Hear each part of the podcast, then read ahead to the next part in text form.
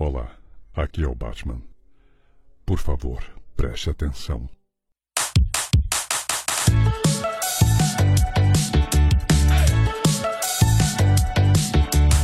De manhãzinha eu acordo e já tô te chamando. Mãe Robin, são 7h30. Tô pronto para o crime combater. Batman e eu. Não tô afim de acordar. Ah, brigas tem Bem-vindo, você está no Bueiro Nerd, eu sou Marcelo Pereira e quando aquela luz está no céu, não é só um chamado, é um aviso. Eu sou Carlos Júnior e a loucura é como a gravidade, só precisa de um empurrãozinho. Boa noite, senhoras e senhores. Eu sou o Victor Filho e as coisas saíram do controle. Ih, rapaz, multiverso errado. Fala pessoal, eu sou o Lucas Martins e o mundo só faz sentido se você forçar. Bom, e no Bueiro Nerd dessa semana nós vamos falar sobre Batman. Ai, o Batman! É, a gente vai falar sobre Batman. Acompanhe com a gente esse papo, nós vamos falar de muita coisa, desde animações, HQs, filmes, jogos. E se você quiser dar o seu feedback a respeito desse programa, ou programas anteriores, ou programas futuros, arroba Bueiro Nerd no Instagram, Bueiro Nerd no Facebook, ou bueironerd.gmail.com, caso você queira nos mandar um e-mail. Então, vem com a gente, e o papo está muito bom. Você, meu melhor amigo. Vamos botar um sorriso nessa cara. E. Por que está tão sério?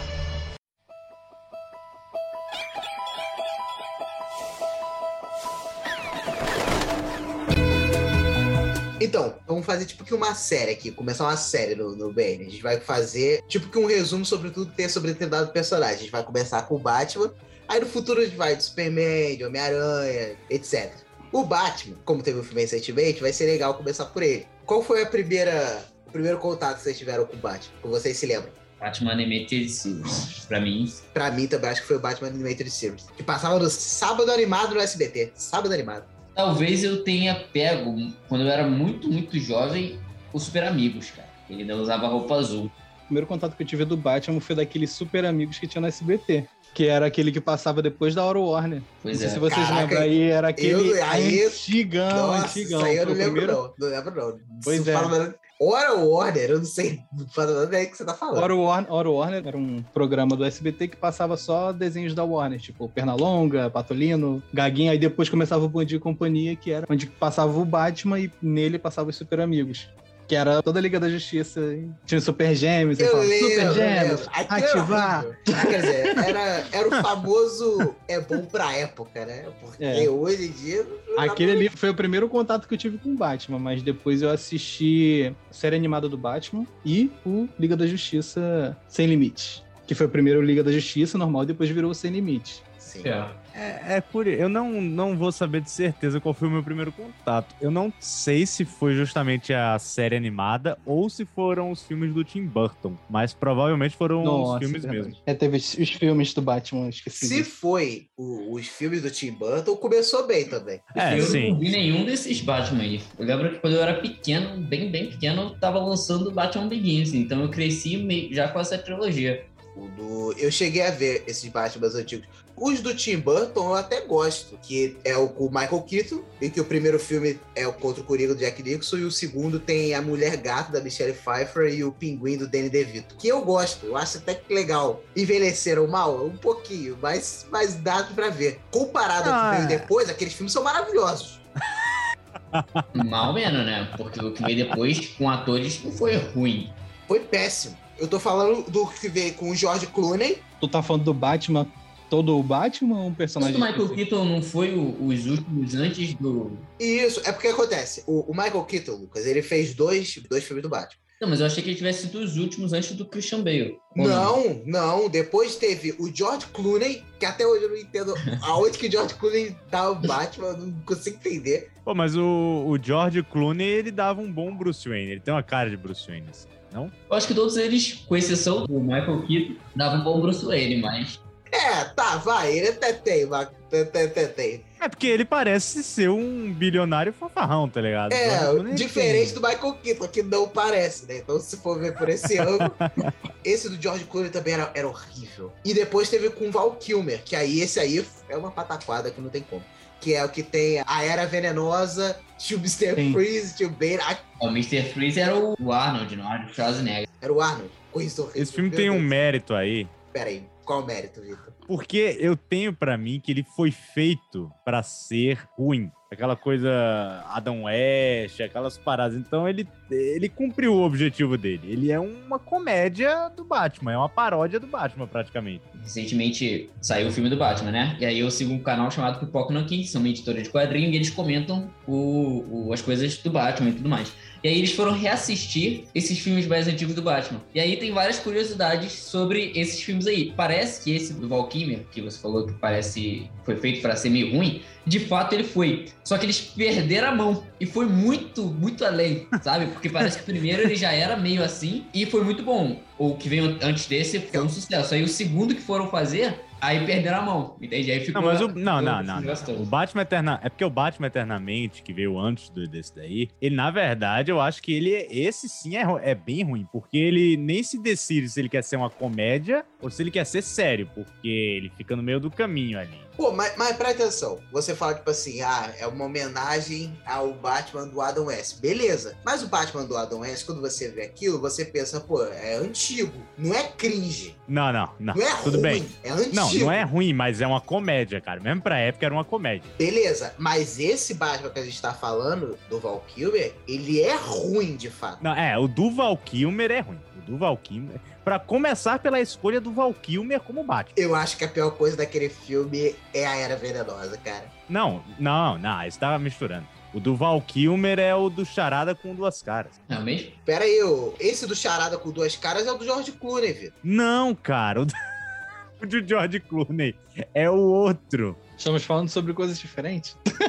É, Não, não. Esse do Val Kilmer era o do Charada com duas caras mesmo. Que tinha o Robin é. e uma loira. Ah, verdade, verdade, verdade. Batman eternamente, de fato. Que teve uma treta do Jim Carrey com o duas caras lá, o maluco lá. Esse ator também é famoso. Cara que já era velho nessa época, esse cara que faz as duas caras. Todo mundo ali naquele filme era, era grande, tá ligado? Tommy Lee Jones fez Capitão América muito tempo depois, pô. É, ele parece estar igual. é tipo a Hebe Camargo. Eu já nasci com ela velha, filho.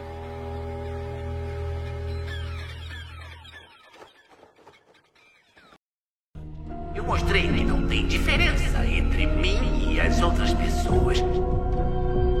Você só precisa de um dia ruim. Você só não admite.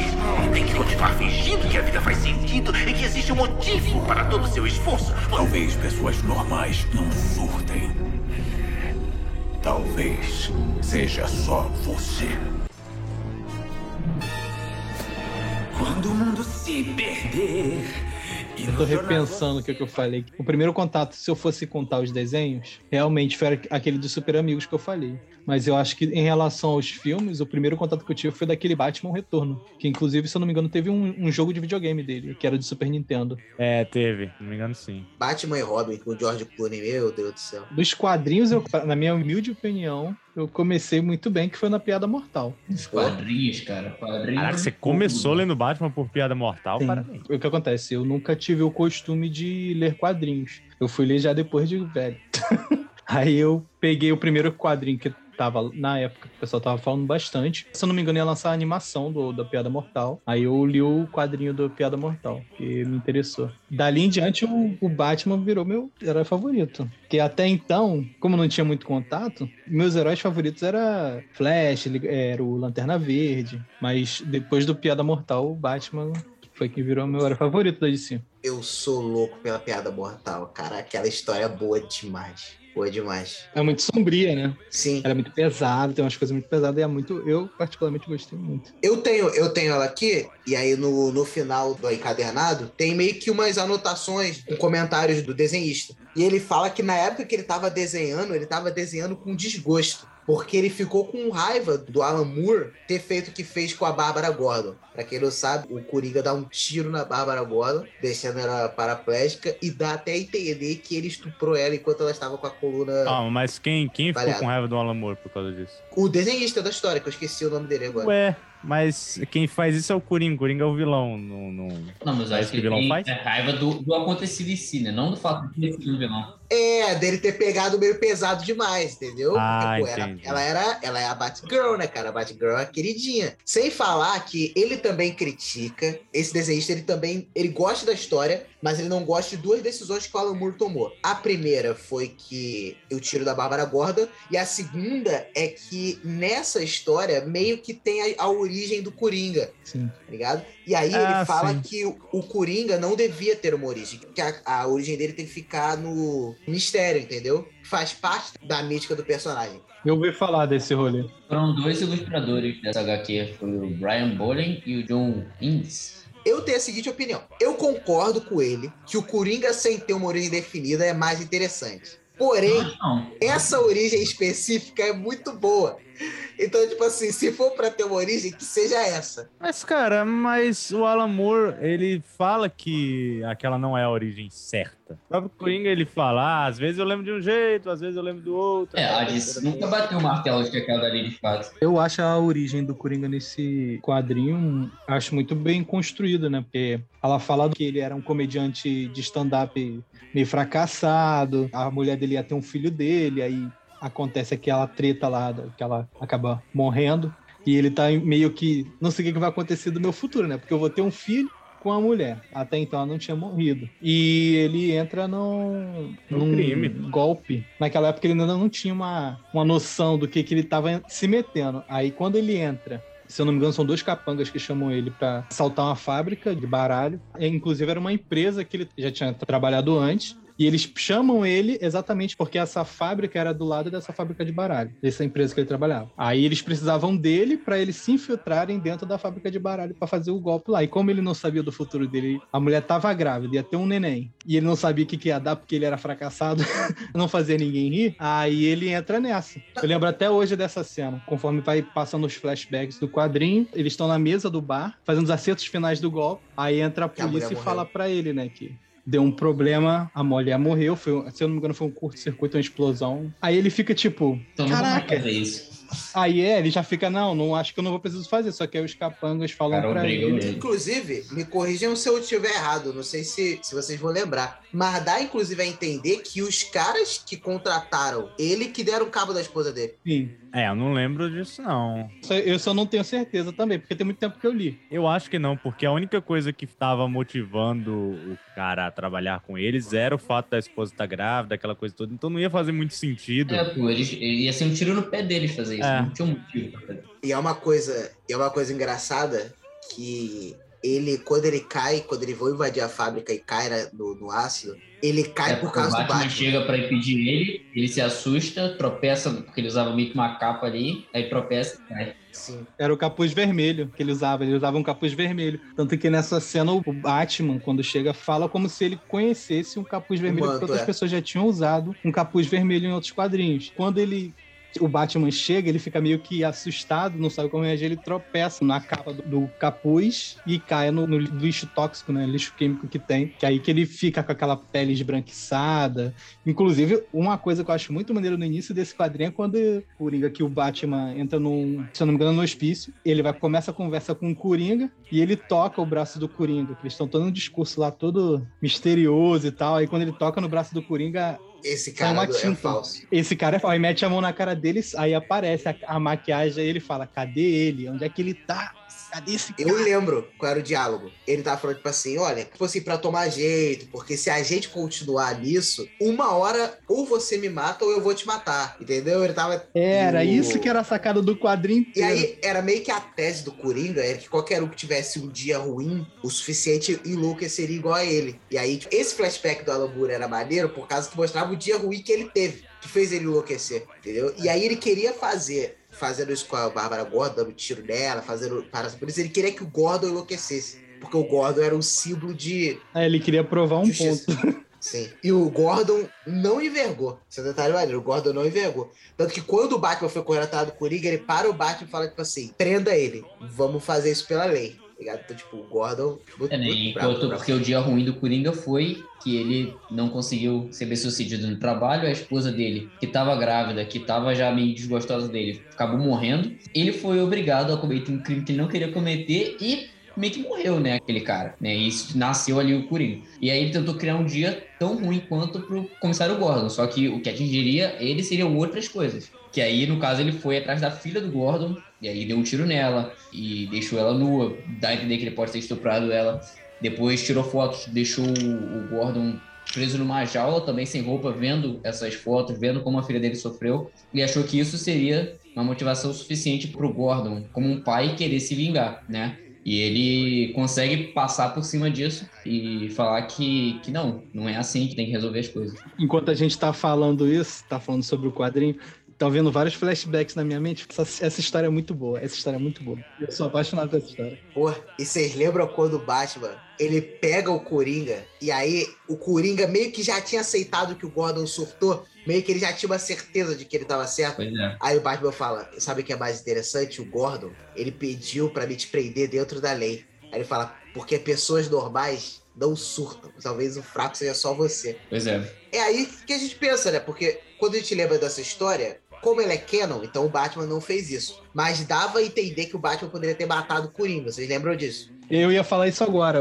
porque ao final acontece uma coisa que eu, particularmente, nunca tinha visto do Batman nos desenhos, nem. E olha que eu tinha uma imagem muito inocente do Batman até então, quando eu li a piada mortal, que é o Batman rindo. Eu nunca tinha visto o Batman rindo. Ele ri. Ele cai na gargalhada e é uma É, né? Ele gargalhada. cai na Com gargalhada ali, né? vontade. Aí tu, tipo, caraca, o que que tá acontecendo aqui? Aí eu, naquele momento ali, eu achei que tinha dado ruim pro Batman, o Coringa tinha feito alguma coisa pra ele rir lá, tipo, um gás, alguma coisa, e eu não percebi. Eu falei, caraca, o que aconteceu aqui? Na interpretação de vocês, o Batman matou ou não o Coringa ali? Na minha, sim. O que eu entendi daquela cena ali, o que acontece? Quando o Batman vai falar com ele, o- ele fala que ele. Todo aquele ponto que ele queria provar não era um ponto absoluto, né? Nessa hora o Coringa ele lembra de uma piada, que era uma piada sobre dois malucos no hospício. Eu lembro. Eu lembro, eu lembro como é que era. Era basicamente uma piada em que eles iam fugir do hospício, e aí eles iam pular de um prédio pro outro, e aí um pula e o outro fala: Olha, eu não consigo pular, é muito escuro lá embaixo. E aí ele fala: Eu vou acender uma lanterna aqui e você pula pela luz, entende? E ele fala: Você tá achando o quê? Que eu sou louco? Eu não vou pular porque quando eu estiver no meio do caminho você vai apagar.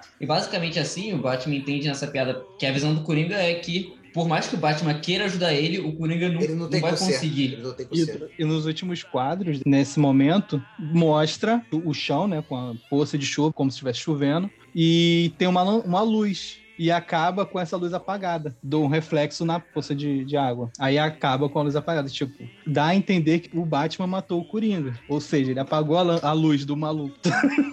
Essa história, ela deveria ser uma graphic novel, uma história isolada. Porque como ela é canon, né? Tanto que depois a Bárbara Gordon virou oráculo e tal, porque ela tava na cadeira de rodas, enfim. O Batman não matou o Coringa. Mas, tipo assim, se o Batman tivesse matado o Coringa, isso significaria que o ponto do Coringa estava correto. Porque o Batman, ele, ele passou do ponto. E É isso que eu ia dizer agora. Entendeu? Ele passou do limite da lei que o Gordon tinha pedido pra ele não passar, tá ligado? Então, tanto que essa é uma das paradas mais legais da dinâmica Batman-Coringa, que é o Coringa tentar fazer o Batman cruzar a linha, matar alguém de fato. Não é à toa que o Coringa se consagra como um dos melhores vilões da história. Eu tô olhando aqui os últimos quadros, né? Tipo, a última página dessa HQ. E de fato tem eles, um de frente pro outro, e meio que entre eles, ao longe, tem umas luzes. Mas aparentemente essas luzes não significam nada, não. O que acontece é que a câmera meio que vai mostrando eles é, a perna, o pé e vai descendo até se afastar. Mas os últimos, as últimas cenas que mostram ele, mostra o Batman meio que segurando no. É porque é meio de lado e é só a silhueta. Então meio que mostra ele. Eu acho que é pegando no ombro do, do Coringa. Era no E pescoço. vai não? aquelas, tipo, onomatopeia de riso, tá ligado? Que é ha-ha-ha e ué, que é um W-E com um monte de E, e parece que esse, essa onomatopeia vai se, se esvaindo ao longo dos, dos quadrinhos. Ela vai ficando cada vez Eu achei que menor. fosse no pescoço. entende? Então, é porque tá um pouco abaixo do pescoço, porque dá pra ver o braço dele, e acima do braço dele dá pra ver a gola do Coringa, né? E depois o pescoço. Se fosse no pescoço, não ia dar pra ver a Tipo, o gola. jeito que da- tava da na minha cabeça era demais. ah, é, o jeito que tava na sua cabeça era melhor do que na cabeça do Moore. Acho que vocês têm que concordar comigo que a galeria de vilões do Batman é a melhor dos quadrinhos. A do Batman É melhor. dos- A do Batman não, e a é do Homem-Aranha são as melhores, mas a do Batman é melhor do que a do Homem-Aranha. Eu acho que é. Sei não, cara. E não. É porque é, é aquilo que eu já escutei alguém falando, né? O que define o quão bom vai ser o quadrinho do herói são os vilões. Pois é, e é tipo por isso assim, que o Batman é o favorito de muita gente, porque ele tem os melhores vilões pra ele combater. ó, o Coringa. O Coringa é mais legal que o Duende Verde, Sim. beleza? É, sim. o Duende Verde ele é só alguém rico, sei lá, louco, que quer prejudicar outra pessoa. Ele é um vilão clássico, ele não quer dominação. Ele... Parece que a única missão dele é ferrar com a vida do Peter, né? Parece que o Coringa tem mais esse ponto, de querer fazer as pessoas mudarem pra, Não é isso, é jeito dele de que os vilões do Batman, eles me parecem sempre ter algo a mais do que a sua maldade, tá ligado? Os vilões do Homem-Aranha, o roteirista tem que ter uma mão muito Sim. hábil pra que a gente tenha essa impressão. É porque os vilões do Homem-Aranha parece que eles começam assim, com alguma motivação relativamente genuína, mas vai se perdendo ao longo do, do tempo, né? Por exemplo, você vê o Homem-Aranha que quer, começa a assaltar pra salvar a filha dele, mas com o passar da- das histórias ele é só um assaltante normal. Exatamente, é isso. né? Eu tenho a impressão de que o cara de barro parece que ele, ele só quer ficar na dele, ou só quer ser normal, e aí ele fica, às vezes, tendo que fazer uns crimes pra, Quer pra ter exemplo? paz. A galeria de vilões do Batman, a maioria dá pra fazer filmes excelentes. Eu super veria um filme do, do Batman contra o Senhor Frio, contra o Charada, como usa agora. É, o seu filho ele quer salvar a esposa, né? Ele quer salvar a esposa, mas assim, faz sentido porque ele comete crime, mas não faz sentido o, o final normalmente que leva os planos dele, né? Que é congelar Gotham, é congelar o mundo. E aí eu Não, entendo porque a esposa dele tem que ficar numa temperatura de não sei quantos a- abaixo de zero. E pra ela poder ter uma vida, pra ela não poder ficar só presa. Eu tô olhando aqui o É, quadro que o, o Lucas mandou aqui do, do final do, da HQ da Piada Mortal. Eu prefiro acreditar que é no pescoço. no Tá, o pescoço. Júnior tá em negação. Eu quero Mas, acreditar não que aquilo mas ali é olha o ali, dá pra ver o pescoço dele ali. Eu não acho que se fosse no pescoço. Pô, não é possível que ele tenha esse tamanho Talvez de a mãe pescoço. dele fez um pescoção. Júnior, pelo amor de Deus, Júnior, aceita. Dá pra ver nitidamente que ele tá com mão no ombro, Júnior. Caralho. Tanto que você consegue ver que tá abaixo da gola. Tá abaixo da Abaixo da gola. gola. Aceita, Júnior. E usa gola alta, pô. Ele usa gola- Não, ele usa gola alta, mas. Mas caraca, o pescoço dele tinha que Mas ser eu muito acho maneiro, mas eu acho muito Ele- maneiro. o homem quer que o Coringa tenha morrido. Não, e pra Ele enforcar alguém tem que aceita ter uma senhora pegada no pescoço. Não pode pegar só lá embaixo.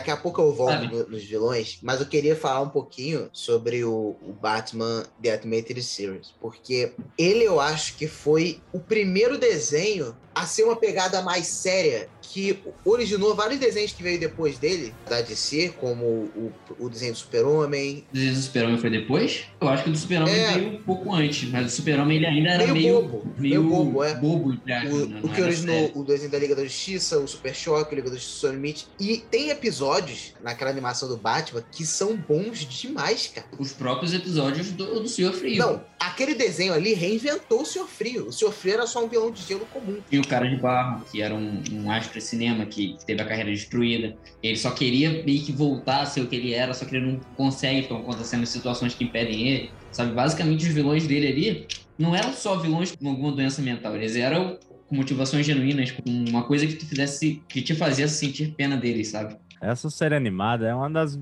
melhores coisas já feitas pro Batman, foi ela. É, Junto com Liga da Justiça, que também trabalhou o Batman aqui e ali. Claro que não, não dava pra ter o mesmo tempo de tela, porque são sete personagens, mas... É, isso ainda não, não, só, não que era só liga, né? Quando virou Sem Limites, então. Mas assim, é, tem coisas, inclusive, tem episódios tirados de quadrinho mesmo, assim. é, adaptações feitas Já, quad- de quadrinho. O- Tem um episódio que é um, um dos episódios mais interessantes, que é um episódio em que o vilão do Batman é um policial do Arkham. E esse policial, ele, ele trata os internos do Arkham de uma maneira, como direi, de uma maneira meio Meu, meu grosseira. Vamos dizer Ah. grosseira. Pô, fica aquela, você. Ou é. Por que, que você tá contra mim? Tá alisando o bandido? E aí começa toda aquela discussão. E aí tem no quadrinho isso. E no quadrinho é doideira, porque o Batman meio que mata esse cara. Porque o Batman, ele tá lutando com esse, esse policial. E ele deixa, tipo, ele derrota o policial e deixa ele no, meio que nos esgotos, um negócio assim. E deixa ele preso lá. E não avisa o Gordon onde ele tá. E, tipo, o cara só ficou lá, tá ligado? Espancado, quase morto. E é isso, o Batman deixou o cara lá. No desenho eles já fazem outra parada, o cara fica preso e tal. Mas é, foi uma adaptação, assim, bem fiel, tirando o final, mas que é, foi até melhor o final da série animada, porque senão ia ficar, ficar esquisito. E é esquisito. Ele era meio cruel, né? Sendo que É. ele tava questionando a crueldade do policial Cara, e Exato, exatamente. O- E essa animação, ela rendeu também um dos melhores filmes do Batman pra mim, que é Batman: A Máscara do Fantasma. Cara, eu sou apaixonado por esse filme, cara. Vocês já viram esse filme? Eu acho que o Júnior, o Júnior viu aqui em casa. Então, eu lembro que tinha uma época no Cartoon Network que constantemente passavam esses filmes do Batman. Os antigos, sabe? Desse universo do Batman, dessa série. E eu lembro de ver na época. E hoje, depois de grande, eu vejo que gente, muita gente fala muito bem desse filme. Mas eu Cara. não tenho lembrança dele. Vocês têm que ver. Tu já viu esse filme, Vitor? Eu já vi, eu quero já começar uma polêmica aqui. Pode falar, pode falar. Porque o que acontece é o seguinte, esse filme é bom, mas eu queria muito entender por que, que a galera fala desse filme como se ele fosse tão bom assim. Porque ele é legal, mas ele não é a melhor coisa já feita do Batman, tá ligado? Ele é legal, é mais um filme pra mim. Não, tá, beleza. Nossa, é mais um filme, tá? Vamos com calma aí. Vamos com calma. Vamos com calma. Vamos lembrar, ó, eu vou até pegar aqui no Google pra gente ver em qual ano ele foi feito. Batman. Ah, foi depois da série animada, então tem que ter sido depois dos anos 90. Cara, esse filme é de 93. 93. Ou seja, quando isso aqui saiu, quando esse filme saiu, ele não tinha concorrência. Com nada que tinha Ah, sido sim. feito do Batman até então, sabe? Não tinha a série Arkham nos videogames, não tinha a trilogia do Nolan, não tinha nada. Só tinha aqueles filmes lá que a gente já citou, por alto, e a série animada, que aqui no caso é esse que é o do universo do filme aqui. Esse filme aqui, ele tem um momento, só um, re- um resumo aqui so- sobre o filme, pra, pra quem não lembra. Nesse filme mostra que antes do Bruce Wayne decidir virar o Batman de fato, depois dele se aprimorar, depois dele virar o, o super ninja com- que salvaria Gotham, ele teve a oportunidade de conhecer uma mulher, se apaixonar por ela, e eles estavam até, e ele estava até de casamento, já estava até noivo com ela. Só que para fazer isso, ele não poderia mais se ser o Batman. Não poderia mais ser o Batman. Então existe um momento que ele tem que escolher entre ser feliz e ser o Batman. Vou cumprir a missão, né?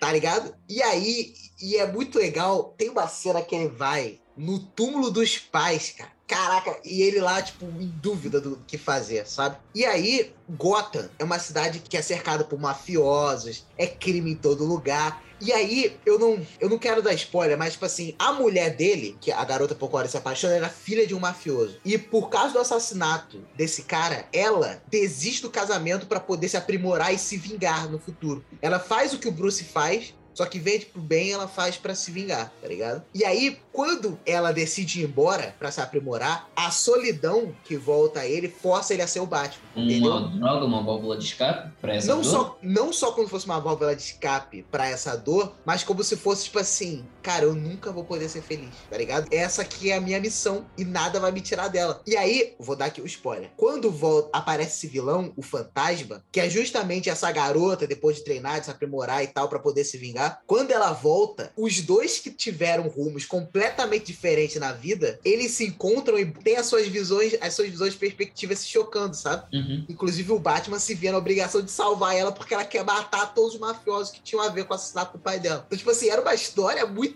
muito madura pra época, cara. Uma das coisas mais legais do Batman, da construção desse personagem, é tudo isso que cerca ele, né? Que é ele, a família, os amigos, os vilões e essas pessoas que ficam batendo de frente com ele, que aparentemente são bem intencionadas, porém que perdem a mão, que passam do limite e matam os criminosos. E ele sempre fica em choque porque ele quer parar os criminosos, mas ele não, não quer matar eles, né? Tipo assim, eu amo demais todos os personagens que rodeiam o Batman e o Bruce Wayne. E tem uns detalhes que eu não sei se vocês também se empolgam quando vê esse tipo de coisa, mas eu sim. Que é, por exemplo, o Alfred, ele ficava num orgulho, numa felicidade quando via o Bruce com a garota. Que ele amava saber que ele tava seguindo em frente, que ele tinha superado, que ele ia se casar. Aí o Alfred, quando vê tudo aquilo, aquilo ruído, é, é, dói pra ele, sabe? E isso é muito legal, cara. Eu gosto muito que eles abordam o Alfred desse jeito. O Alfred ele é muito mais do que só um mordomo, né? Nossa, muito mais. Ele é o, o, o pai que o Bruce teve, entendeu? É o que o Bruce teve de pai.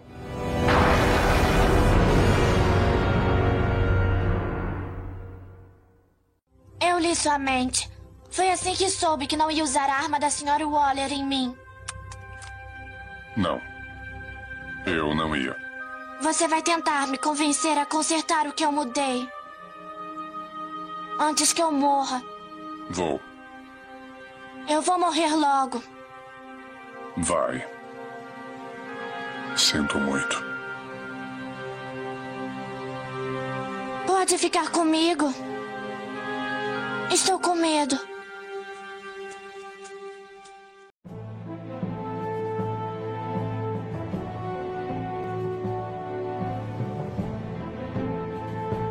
Inclusive, pra ter uma ideia, eu não sei se vocês vão lembrar disso, mas na Liga da Justiça Sem Limite tem um episódio onde o personagem principal é o Terry McGinnis, que é o Batman do futuro. Ah, sim. E aí, nesse episódio é revelado que a Amanda Waller forjou que surgisse um novo Batman, entendeu? É, tem essas paradas aí. E ela contrata o fantasma pra matar, pra assassinar os pais do Terry McGinnis, tá ligado? É verdade, eles fazem essa conexão. Sim, e detalhe, e ela, por a gente saber, quem viu esse filme, A Máscara do Fantasma, sabe que no fundo ela não é uma pessoa má. É. E aí, quando ela descobre qual é a missão, ela se recusa a matar os pais do Terry McGinnis. Tanto que o, pai do Terry, ele acaba morrendo por um bandido comum. Não necessariamente, né? Ele morre por causa da treta lá de um empresáriozão que queria um arquivo que ele tinha. É, mas, tipo assim, não foi forjado pela Amanda Waller, entendeu? Aconteceu outro rolê. Mas aí ele perdeu só o pai, né? Não perdeu o pai e a mãe. Ele ainda tinha a mãe e a irmã. E a irmãzinha. Sim. Inclusive, esse episódio específico que eu tô falando é aquele episódio que o Batman salva a As. Salva entre aspas, né? Ela tá morrendo e ele passa os últimos momentos com ela no balanço. É, ele não salva, ele faz companhia. É, né? Ele salva a cidade, né? Ele faz companhia nos É porque ele salva a cidade, né? Ele tem a missão, porque a Ars só respeita ele, né? E ela é muito poderosa. Então só ele consegue chegar perto dela sem morrer, sem ela matar ele. Os outros seriam mortos. E aí ele chega e ele consegue convencer ela a trazer todo mundo de volta ao normal, né? Que ela tinha transformado umas pessoas comuns em vilões, tinha mudado um monte de coisa assim em volta do de onde ela tava e ele, ele foi lá resolver ela. Só que ela ia morrer, né? E aí ele fica ali nos últimos momentos dela, só, só aguardando. Inclusive, isso era muito legal, né? Esse episódio é o que a Amanda Waller mostra pro Terry McGinnis, né? Que o Batman era uma pessoa boa, entende? Porque o Terry, nesse episódio, não sei se vocês lembram, que é o episódio que o Terry ele já tá mais velho, ele não tá jovem. E aí, por algum motivo, ele vai questionar a Amanda Waller sobre a índole do Batman. E a Amanda Waller, que sempre teve o caráter bem questionável, defende o Batman, entende? Ela começa a contar umas histórias mostrando, olha, ele era duro, ele era um cara difícil de se lidar, mas ele não era um- uma pessoa ruim, ele era uma pessoa boa. Aí ela começa a contar a história, aí tem essa do Ars. Porque esse conto que você falou de que ela contratou o fantasma pra matar os pais dele, o fantasma, a mulher, ela não mata porque, segundo a Amanda Waller, o fantasma sabe que o Batman nunca recorreria a isso pra criar um novo Batman, pra fazer o que era necessário. Nunca recorreria a matar a família de gente inocente pra criar um novo Batman, sabe? Ela, inclusive, fala uma frase muito interessante. Ela fala: o mundo precisa de um Batman. Sim, sim. Esse universo que era interligado com as animações da DC era muito legal, né? Caraca, como eu queria isso hoje. Eram legais porque nessa época era feito com carinho, né? Era um, era um negócio que tocava. Não sei se era queria- carinho ou se era competência, mas é uma coisa que tá faltando com certeza na, na DC dos cinemas, velho. Se é carinho ou competência. Caraca, carinho e competência que tá faltando total na DC do cinema. Sim, eu acho que né, tem competência, só que não tem carinho. E aí eles são competentes em fazer, sei lá, o marketing, só que aí não, não funciona porque falta o carinho. Essa que é a essência do, Cara, do negócio. É porque eu, eu sou muito do contra daquela ideia de que, por exemplo, o fã faz, faria um trabalho melhor do que. Eu também não concordo com isso, não. Não tem gente que, tem muita gente que acha isso. É, tem uma galera que acha isso. Tem galera que vê, pô, Batman, tem fanfilme do Batman que é melhor do que filme. Sim, fanfilme é meia hora no máximo, tá ligado? Tipo, Pois é é. fácil você pegar um recorte de alguma coisa e fazer um filme. É fácil, entre aspas, né? É mais fácil do que fazer um filme de duas horas, três horas, e que tem toda uma logística envolvida. Pois é. Tipo, Detalhe, fazer duas horas de uma história nova. 100% nova. Eu acho que esses caras reclamam disso. Por mais que eles falem isso, eu acho que é mais no sentido de, pô, eu tenho todas as dificuldades aqui, né? Porque eu sou um fã, não tem recurso, e esses caras aí da Warner, eles têm a faca e o queijo na mão e entregam esse serviço minha boca. Eu acho. Eu concordo que, por exemplo, no caso da DC, ela não tinha muita desculpa pra fazer filme meia boca. Por quê? Cara, desde o fim da trilogia do Nolan, cara, eles tinham todos os personagens à disposição. Poderia ter feito um negócio bonitinho, tá ligado? Por exemplo, hoje a gente tá vendo a Marvel, tipo, muito à frente, com o universo todo bem trabalhado, e um negócio de quase 12, 13 anos atrás. Mas, tipo assim, a DC, cara, Homem de Aço saiu ali perto do primeiro Vingadores. Se tivesse tido uns filmes da DC bonitinho desde aquela época, hoje a gente teria um universo DC super bem estruturado, que talvez fosse até tão bom quanto, talvez até melhor do que o da Marvel. Olha quanto tempo demorou pra Marvel, por exemplo, poder usar o Homem-Aranha. É, é verdade. Demorou pra caramba. E a, a DC nunca teve essa desculpa. Ela sempre teve os melhores heróis dela à disposição. A Marvel É, não, né? não podia usar X-Men, cara. O Homem-Aranha e os X-Men eram os mais famosos, né? Eles não podiam usar Homem-Aranha, X-Men Quarteto Fantástico. Não podia usar o Doutor Destino como vilão. Eu lembro de todo aquele movimento que teve abaixo assinado e os caramba pra poder liberar pro Homem-Aranha participar do universo da Disney, né? Que até então a Disney não tinha os direitos do Homem-Aranha. Acho engraçado esses abaixo assinados de internet. É, É, Eu ia vamos, falar isso, vamos, ia vamos, falar vamos causar pro, pra eles liberar o Homem-Aranha pra É, vamos assinar aqui um bagulho. Ah, jovem, jovem, jovem tinha que. Que jovem hypado. Vamos fazer aqui um abaixo assinado pra tirar Vamos o ator de convencer a determinado filme. Sony e a Disney a fechar um acordo. Assinem aqui. É cara, é cara que eu vou fazer. As hashtags de, de Twitter. Não, assim, hashtag. Pra criar hype eu acho que faz sentido. Agora, abaixo assinado. A- As pessoas É. pensam que é tipo a Maluco do Infinito, né? Tipo assim, hashtag. A hashtag da realidade, a hashtag do tempo. Cada hashtag é uma joia do infinito. É, eles vão conseguir moldar, mudar o, meu- o que eu quero, o meu, meu prazer. Vocês concordam com o que eu tô falando? Quer ver um exemplo? Vocês podem gostar ou não do Batman do Ben Affleck, tá ligado? Mas, cara, teria sido tão legal, cara, um filme do Batman do Ben Affleck antes do Batman vs Superman. Teria feito tão bem pro universo. Ah, cara, eu acho que até um não feito nada seria melhor do que aquele Batman. precisa de muito, não precisa pô, de um outro filme, era só fazer nada, é até mais barato. Pô, Da próxima vez que acenderem sua luz no céu, não apareça. O morcego tá morto. Enterre. Considere isso misericórdia. Me diz. Você sangra.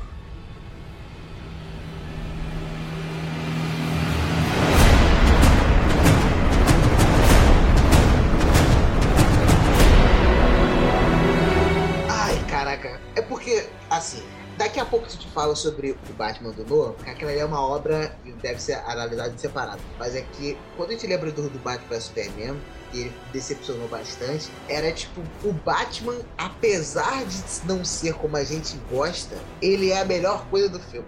O filme é todo estranho. Pior é que isso é verdade. A melhor coisa daquele filme é o Batman, é verdade.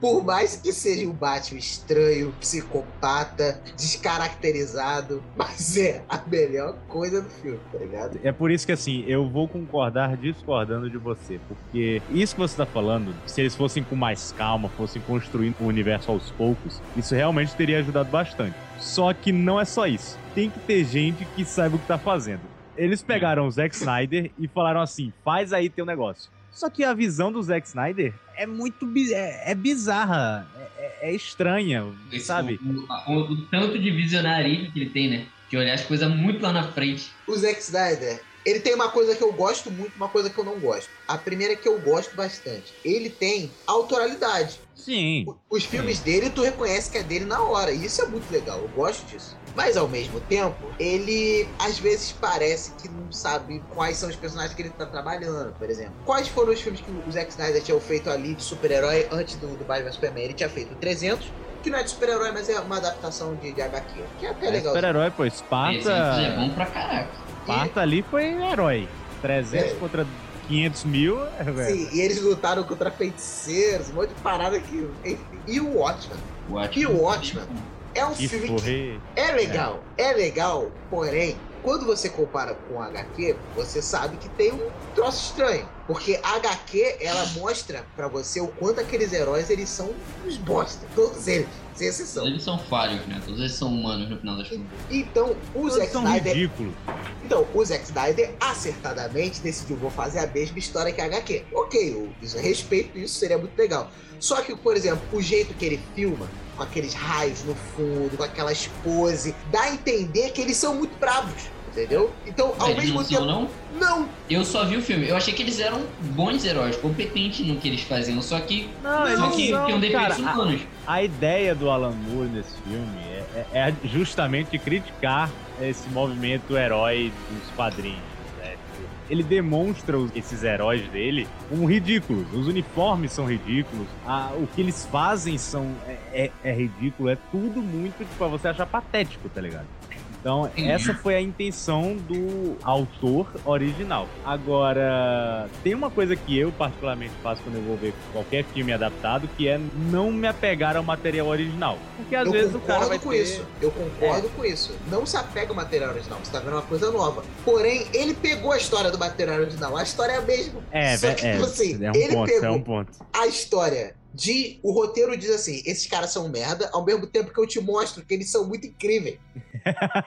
Então, No, no HQ eles mostram o Rochar como, como sendo merda? Ó, o Rorschach, ele é preconceituoso, quase um fascista, violento, todos odeiam ele. O Rorschach, ele é bem parecido com o filme. Só que o que não mostra é que, só, por exemplo... Só que a história, só que a HQ pinta ele como se fosse algo um pouquinho mais negativo, entendeu? Se tu vê só o filme, É, mano, tu não- pensa, não tipo só assim, isso, cara, o porque- Rorschach é o cara mais incrível do mundo. Ele é, É, muito pô, bravo.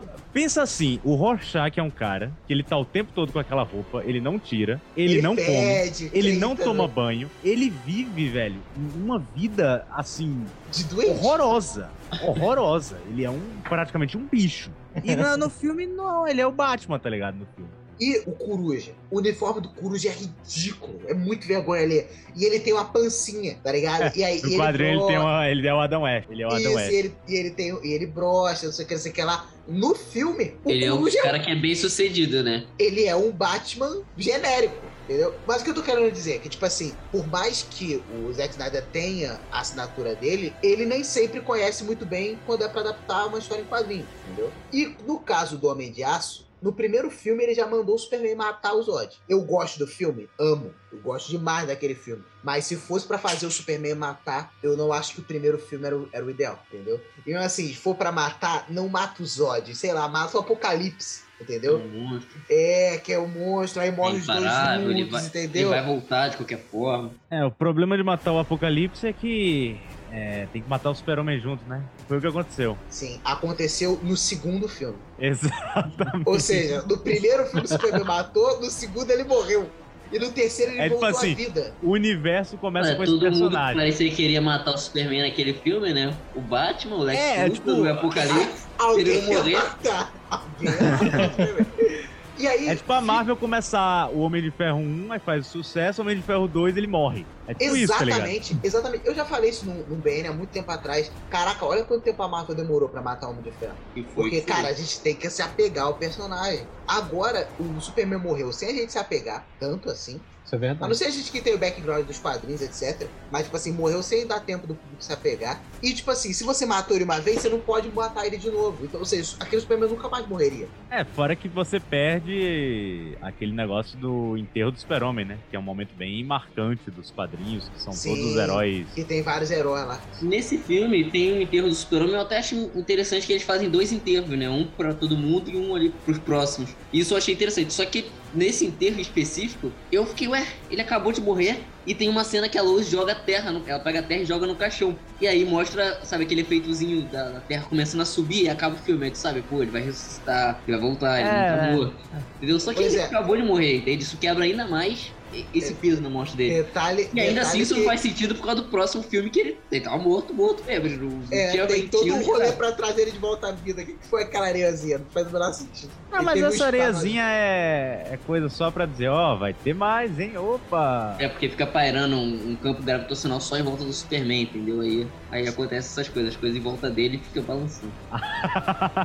Mas, mas voltando, ma- mas, voltando a- ao Batman especificamente, pra tu ver como é que o Batman tava descaracterizado. O Batman marcava os caras igual gado, É. com ferro quente.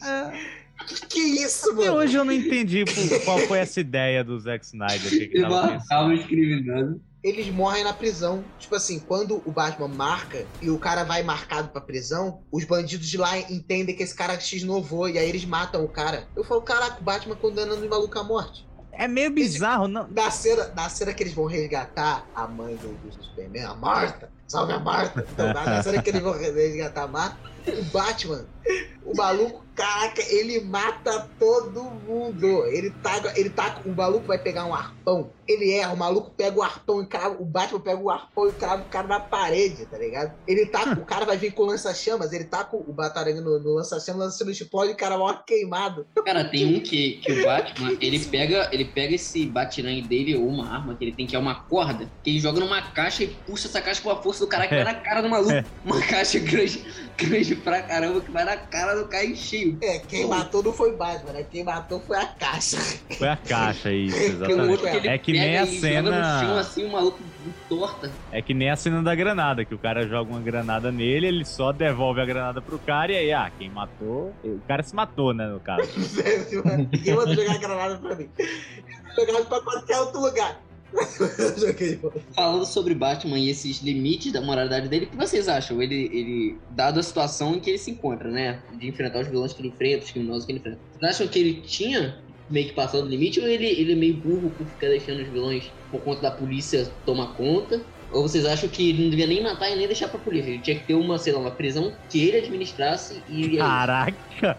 Mas o Wayne, eu acho que nem o dinheiro do Sr. Wayne ia aguentar financiar um negócio desse. Você tá falando no caso no geral, né? Nos quadrinhos. Se acha que devia matar, prender. Não, não, ou- não, não. Eu digo a opinião de vocês, pessoal, sobre o qual seria melhor nesse caso. Porque nos quadrinhos a gente sabe que o limite dele ele não ultrapassa, né? Isso é. Isso é um Não, não, sim, eu tô ele. perguntando. Deve- É, você, você pergunta a nossa opinião, no caso, para o personagem em em geral, no caso. Isso, isso, isso, isso. Ah. O que vocês acham que ele deveria fazer? Cara, eu acho que, levando em conta a história dele, né, o background dele, a família dele ter sido morta pelo crime, eu acho válido essa, essa dele entregar pra polícia, ele ser só um. Eu ia falar a mesma coisa do do Vitor. Mesmo Pelo depois de você assassinato que a polícia é falha, que os vilões recorrentemente ficam saindo de onde eles estão. Ah, cara, mas isso. Mas é. Ah, vai. Isso é um- uma coisa que até na, na, na vida real é uma discussão. Tipo, ah, porque o bandido vai e sai da, da polícia, você vai ficar. A solução é matar. Não, a solução é melhorar o, o sistema penitenciário, judicial, ah, sabe? A solução é essa. É- Então, isso-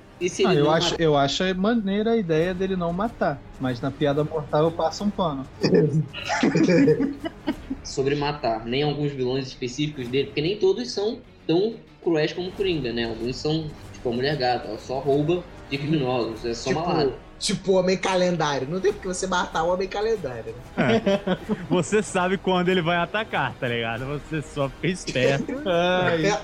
Só fica esperto pra fazer alguma coisa. no caso do Coringa, se o Batman deveria ou não matar o Coringa, a gente pode discutir, aí pode levar em conta tanto o HQ quanto o, o filme, que seria o, o retorno do Jason Todd, né, o Capuz Vermelho. O Coringa mata o Jason Todd com um pé de cabra e ele volta possesso, porque quando ele volta à vida, ele descobre que o Batman não matou o Coringa, e ele acha isso um absurdo. Ele acredita que tinha que ser vingado. né? Ele tinha que ser vingado, tá ligado? E aí, o que, que o Batman argumenta? Se eu matar o Coringa, ele seria o estopim pra depois eu matasse o Charada, o Bane. É, tem o isso Mr. também. Freeze. O que ia me impedir de eu pegar o Arkham e tacar uma bomba naquela merda e resolver todos os meus problemas? Jogar o meu bate-jato em cima e dane-se, tá ligado?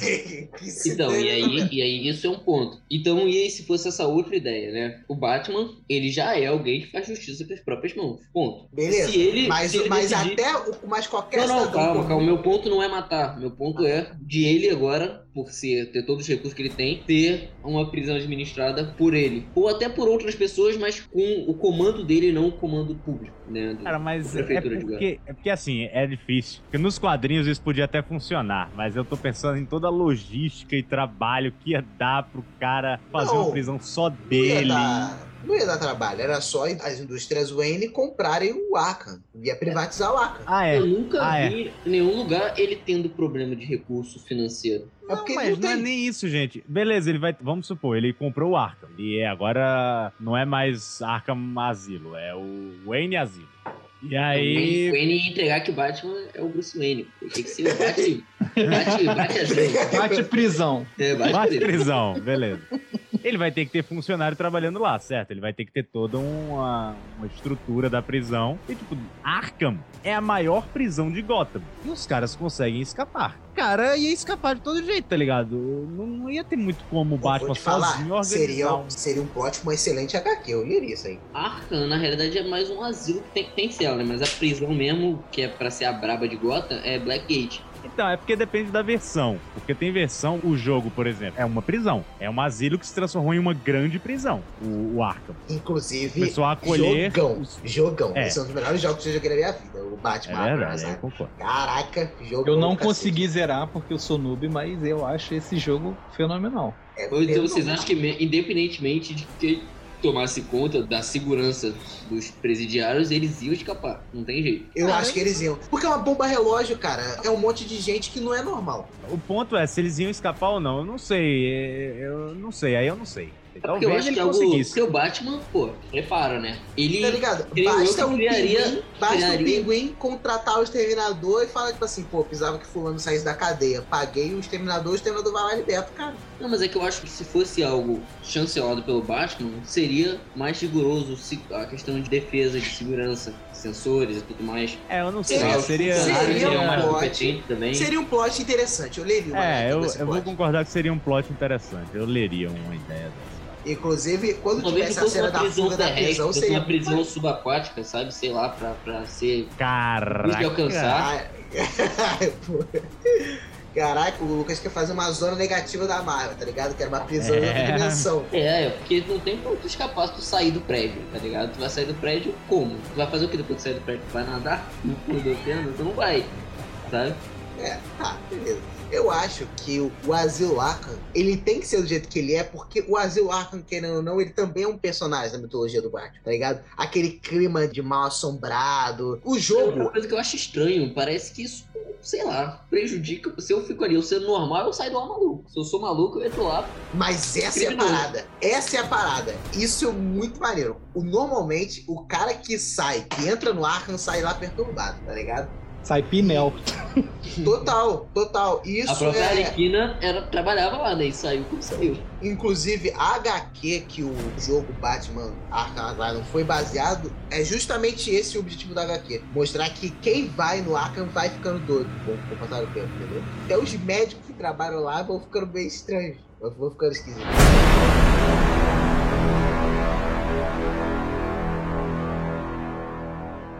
Eu sou a vingança. Sou a noite. Eu sou Batman.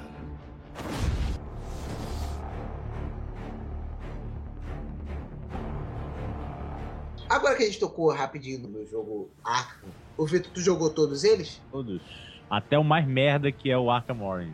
Ai, meu coração. Esse eu gostei. Eu gostei. Caraca, cara. Isso aí, Deus me livre, cara. Pelo Esse jogo amor é de muito- Deus. E aí, Vitor, calma. Calma, calma. Eu gostei de Caraca, todos você vai eles, dizer na que esse verdade. jogo é bom? Vitor, Vitor, eu não digo que o jogo é bom. Eu digo que ele é maravilhoso. O Arkham. Pera aí, não, não, a gente não tá falando do mesmo jogo. Estamos falando do O Origins Batman é o que se passa. Origins. Se passa Tá antes do Arkham Asylum, mas ele foi Ah. produzido depois do Arkham City. Que também é um jogão. Então, Todos um justifique, justifique sua resposta. Por que o Arkham Origins é um jogo maravilhoso? Maravilhoso. Vou te falar, a história de origem dos primeiros anos do Batman, poucas vezes foi tão bem contado quanto nesse jogo. Pra quem não sabe, nesse jogo, ele tá no segundo ano de atuação com o Batman. Segundo ano. Então tem um monte de primeiros encontros que é muito legal, cara. O Máscara Negra é, é muito, muito legal nesse jogo.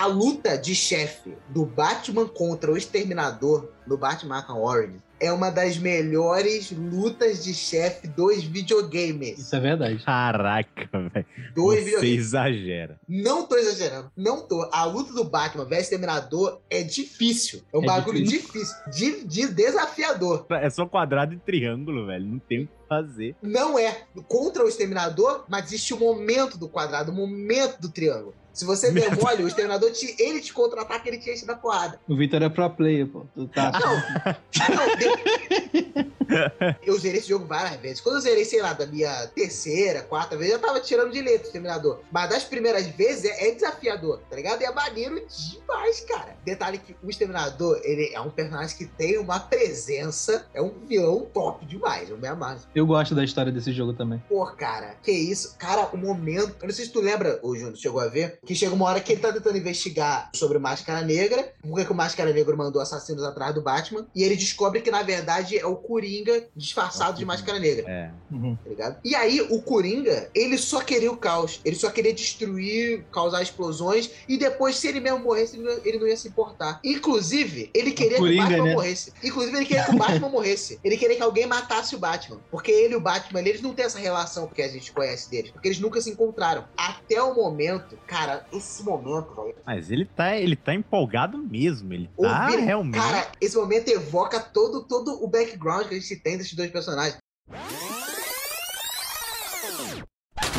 Eram dois homens bem.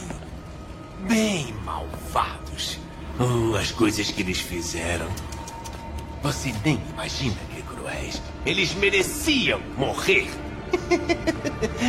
assim como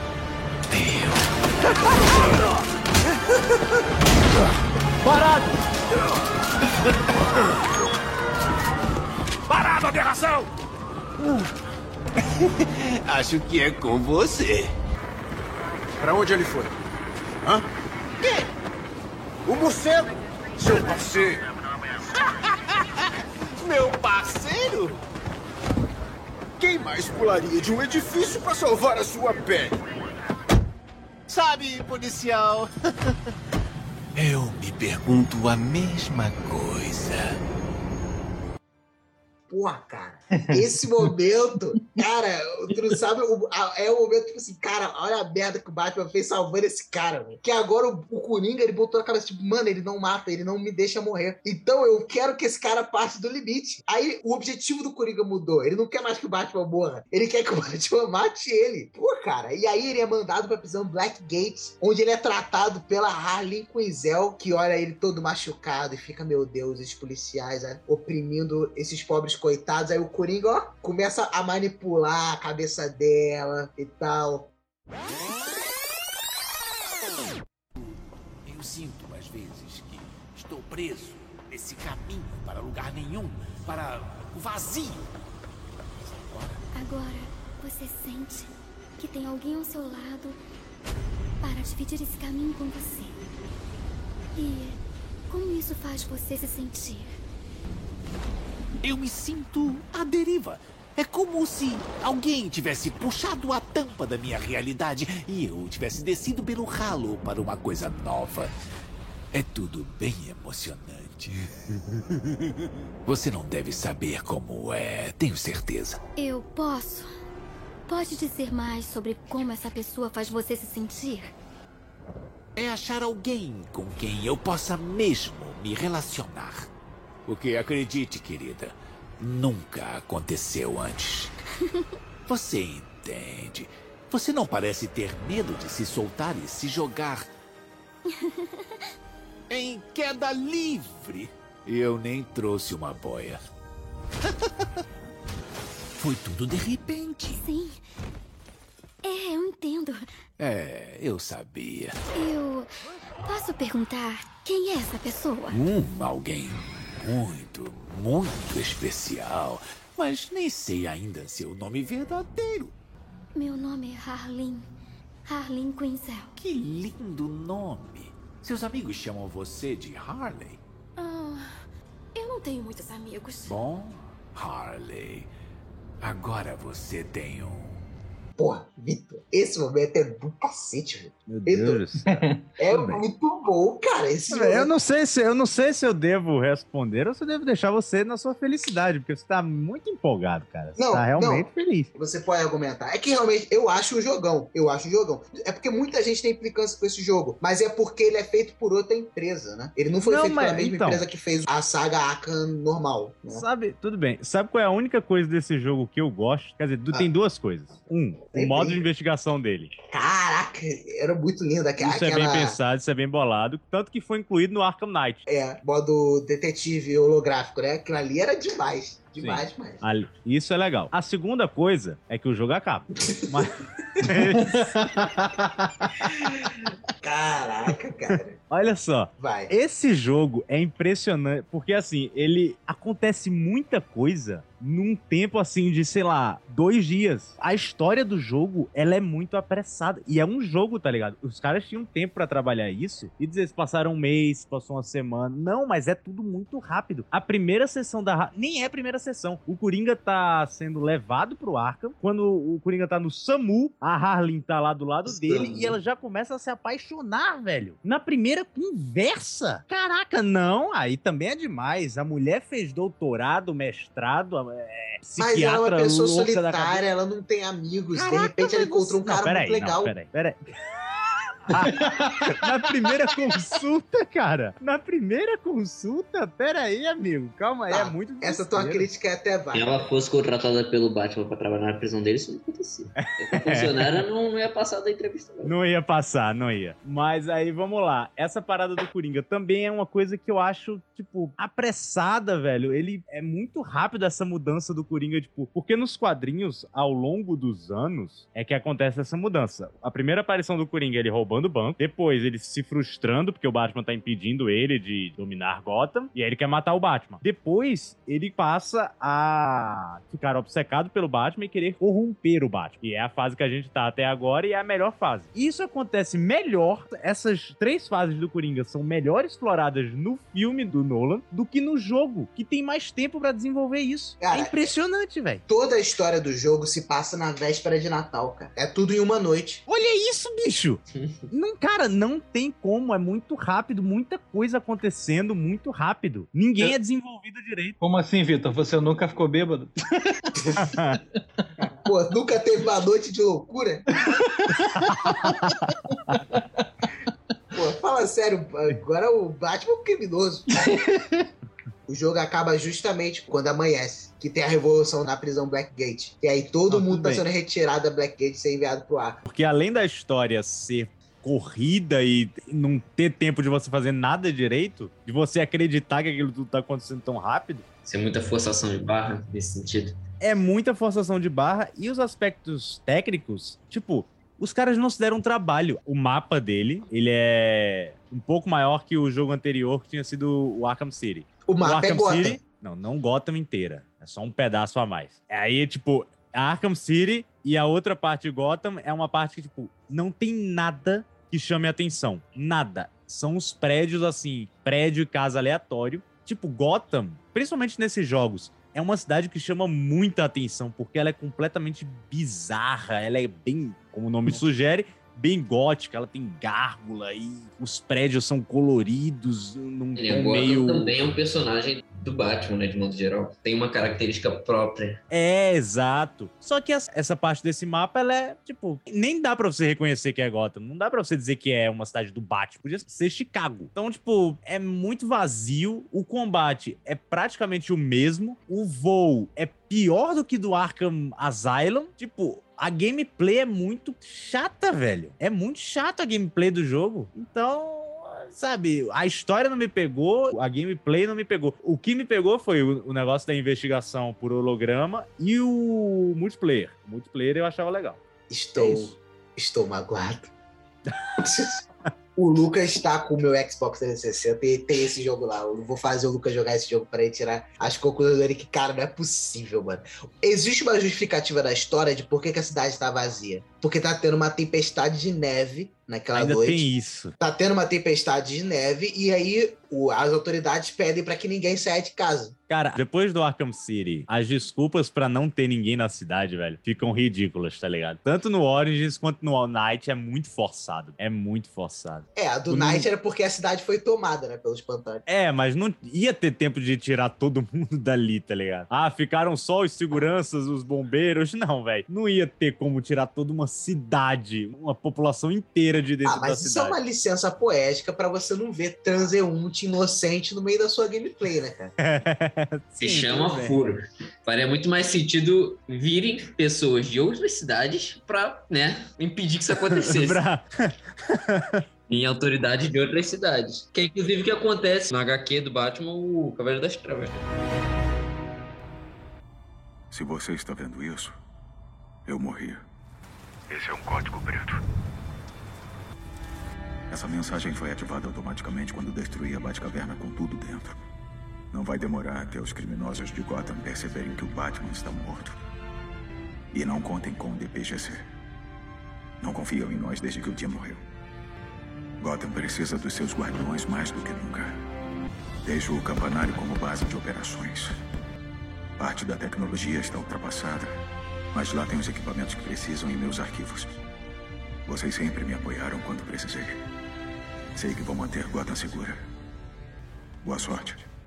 E adeus.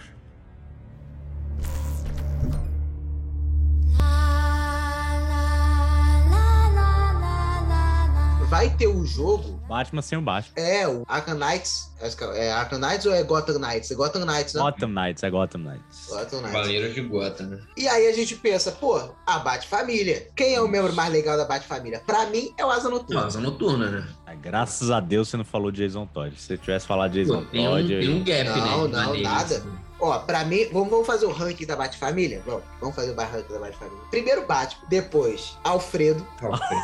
Alfredo, Alfredo Pennyworth, depois Asa Noturna, Dick Grayson, claro. Depois eu vou botar a Bárbara Gordon, a Batgirl. Mas eu acho que a partir daí acho que vocês podem discordar de mim. Talvez vocês prefiram outro personagem. Não, mas é porque daqui vai todo mundo ficando um meio man, né? Ninguém fica maneiro como nesse primeiro, né? ah, cara, eu gosto bastante da Bárbara Gordon, cara. Não, eu tô falando do Batwing. Tu vai falar que Batwing é maneiro pra caramba. Não. Pra mim, ele ia pro último lugar da, da hora. certeza. Então, tem ele, tem, tem uma cacetada de. Eu tava vendo umas fotos aqui, e aí tinha um monte da Batfamília. Tinha tanta mulher vestida de Batwoman, de Batgirl, que eu fiquei, caraca. E essa galera toda É que porque eu não depois, é porque quando começa a bagunça e nego fala, vamos sugar e tirar dinheiro desse personagem até Tirar leite dessa vaca. secar, tá ligado? Aí começa. a gente é. vai, vai fazer limonada até cacás. É. Mas vai, vamos ranqueando. Então, todo mundo vota que a, Bárbara Gordon tá depois do Jason Todd, do Dick Não, Grayson. porque depois, pra mim, Sim. só tem acho que mais três personagens mesmo, né? Três ou quatro, que são os outros três Robin, que é o Jason, o Tim e o Damien, e a Batwoman, da Bat-Família, né? Isso porque eu não quero botar o Comissário Gordon, que ele também é brabo. Ah, mas aí não é da Bat-Família, ele não se É, veste é da um Bat-Família. morcego. Sei lá, porque assim, não- ele trabalha muito com Batman antes dessa galera toda. Com Tá, mas aí eu botaria o Gordon depois do Alfred, né? Se fosse, se fosse assim. É, se Não, porque, é, por exemplo, eu acho que a Batwoman também não é. Batwoman nem trabalha com Batman, ela só pegou o símbolo, nem pagou direito ao- autoral. Ah, sacanagem. Tem até que botar Eu o acho, do- eu acho que o Comissário Gordon depois só não do- trabalha mais com o Batman porque ele não pode levar o Comissário Gordon na Batcaverna. Ele podia falar, pô, tu mora no porão do Batman, do Bruce Wayne? Essa é a, a piadinha do Lego, né? do Lego. Não. Falar, não. O Bruce Wayne que mora no sótão do Batman. Isso, exato. o, o Robin fica todo animado. Caramba, ontem eu não tinha pai. E agora eu tenho dois pais e um deles é o Batman. nem soma que o, que o Batman e o Bruce Wayne é o mesmo cara. Nesse, nesse mesmo filme do Lego, tem uma cena que o Coringa consegue consultar o olho de Sauron. Do, do Nossa. Aí, O Lego aí o é Coringa- bom porque ele é loucura, né, velho? Aí ele fala assim: Ô Sauron, onde é que o Batman mora, hein? Onde fica a caverna daquele Zé Ruela? Aí ele faz aquele poder do olho de Sauron e fica debaixo da mansão Wayne. Aí ele, opa, parou tudo. Isso quer dizer que o Batman e o Bruce Wayne racham a P?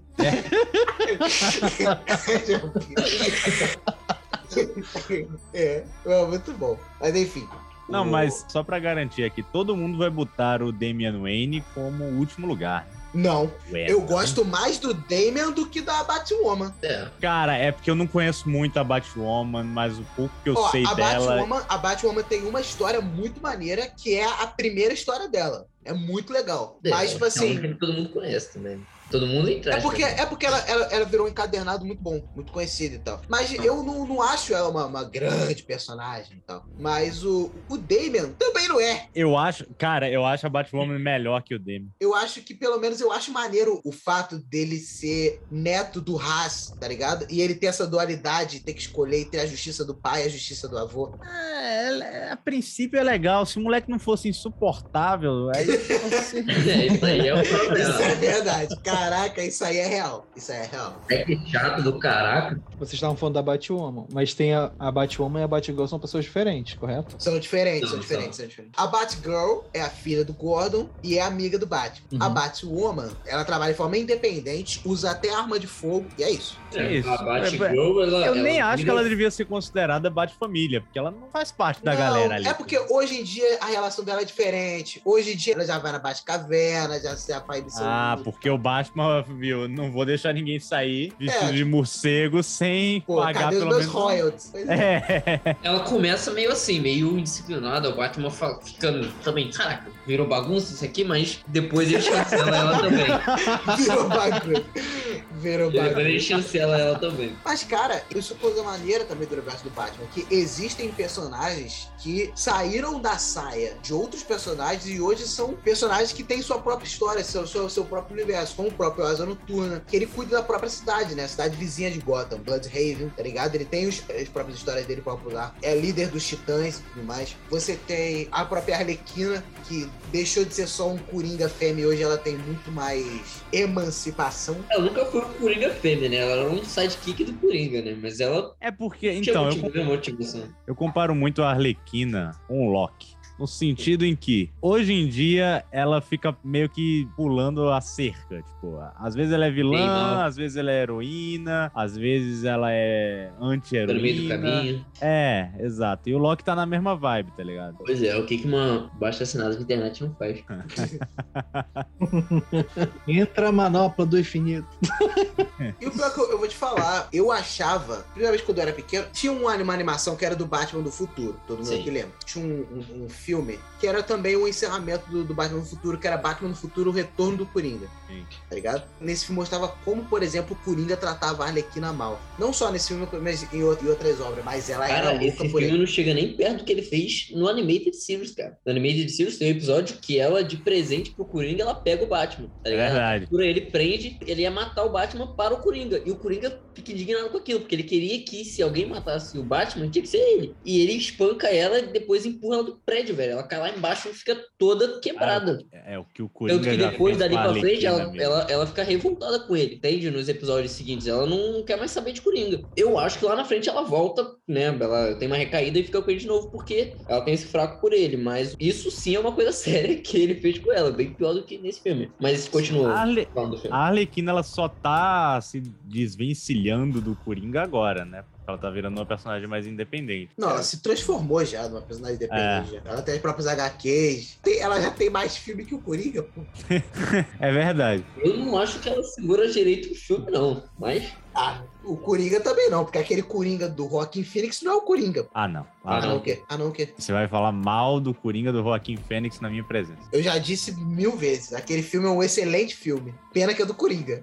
Não, é, é, Mas a gente já- aquilo caraca, é a tão gente- descaracterizado quanto o Batman do Ben Affleck, né? Só que, é, só que é um bom filme. Exatamente. Não é por A gente já discutiu isso, eu já falei que aquele filme tem tudo de piada mortal, só não vê quem não quer, e é isso. Caraca. Eles tentam botar isso, mas não é. Não é. Caraca, Ele- como não ele- é, velho? O negócio do dia ruim tá tudo ali, o cara, o cara fala. Mas, cara, ali mostra como se ele fosse só um cara deficiente, cara. Um deficiente mental. Não, não, Ai, não. meu Eles Deus. botam como se fosse alguém tendo um dia ruim. Essa é a parada. Hum. Porque ele tem uma doença e isso é uma das coisas que contribui pro dia ruim dele. Só que o ponto da piada mortal, por exemplo, é que no final dela, o Gordon não mata. Entende? Ou seja, o errado é o errado. Entende? Não, mas o sim, errado não mas vira é certo questão- porque você sofreu. E no final desse filme, é celebrado o Coringa. Vem um monte de gente lá que compra a ideia dele, faz um monte de coisa. Ele tá lá em cima do carro do policial com os braços abertos também, tipo, entende? E isso não é. Não, Coringa. peraí. Sim, calma. Calma, calma, estamos muito apressados. Olha só. Para, no para, Piada para, Mortal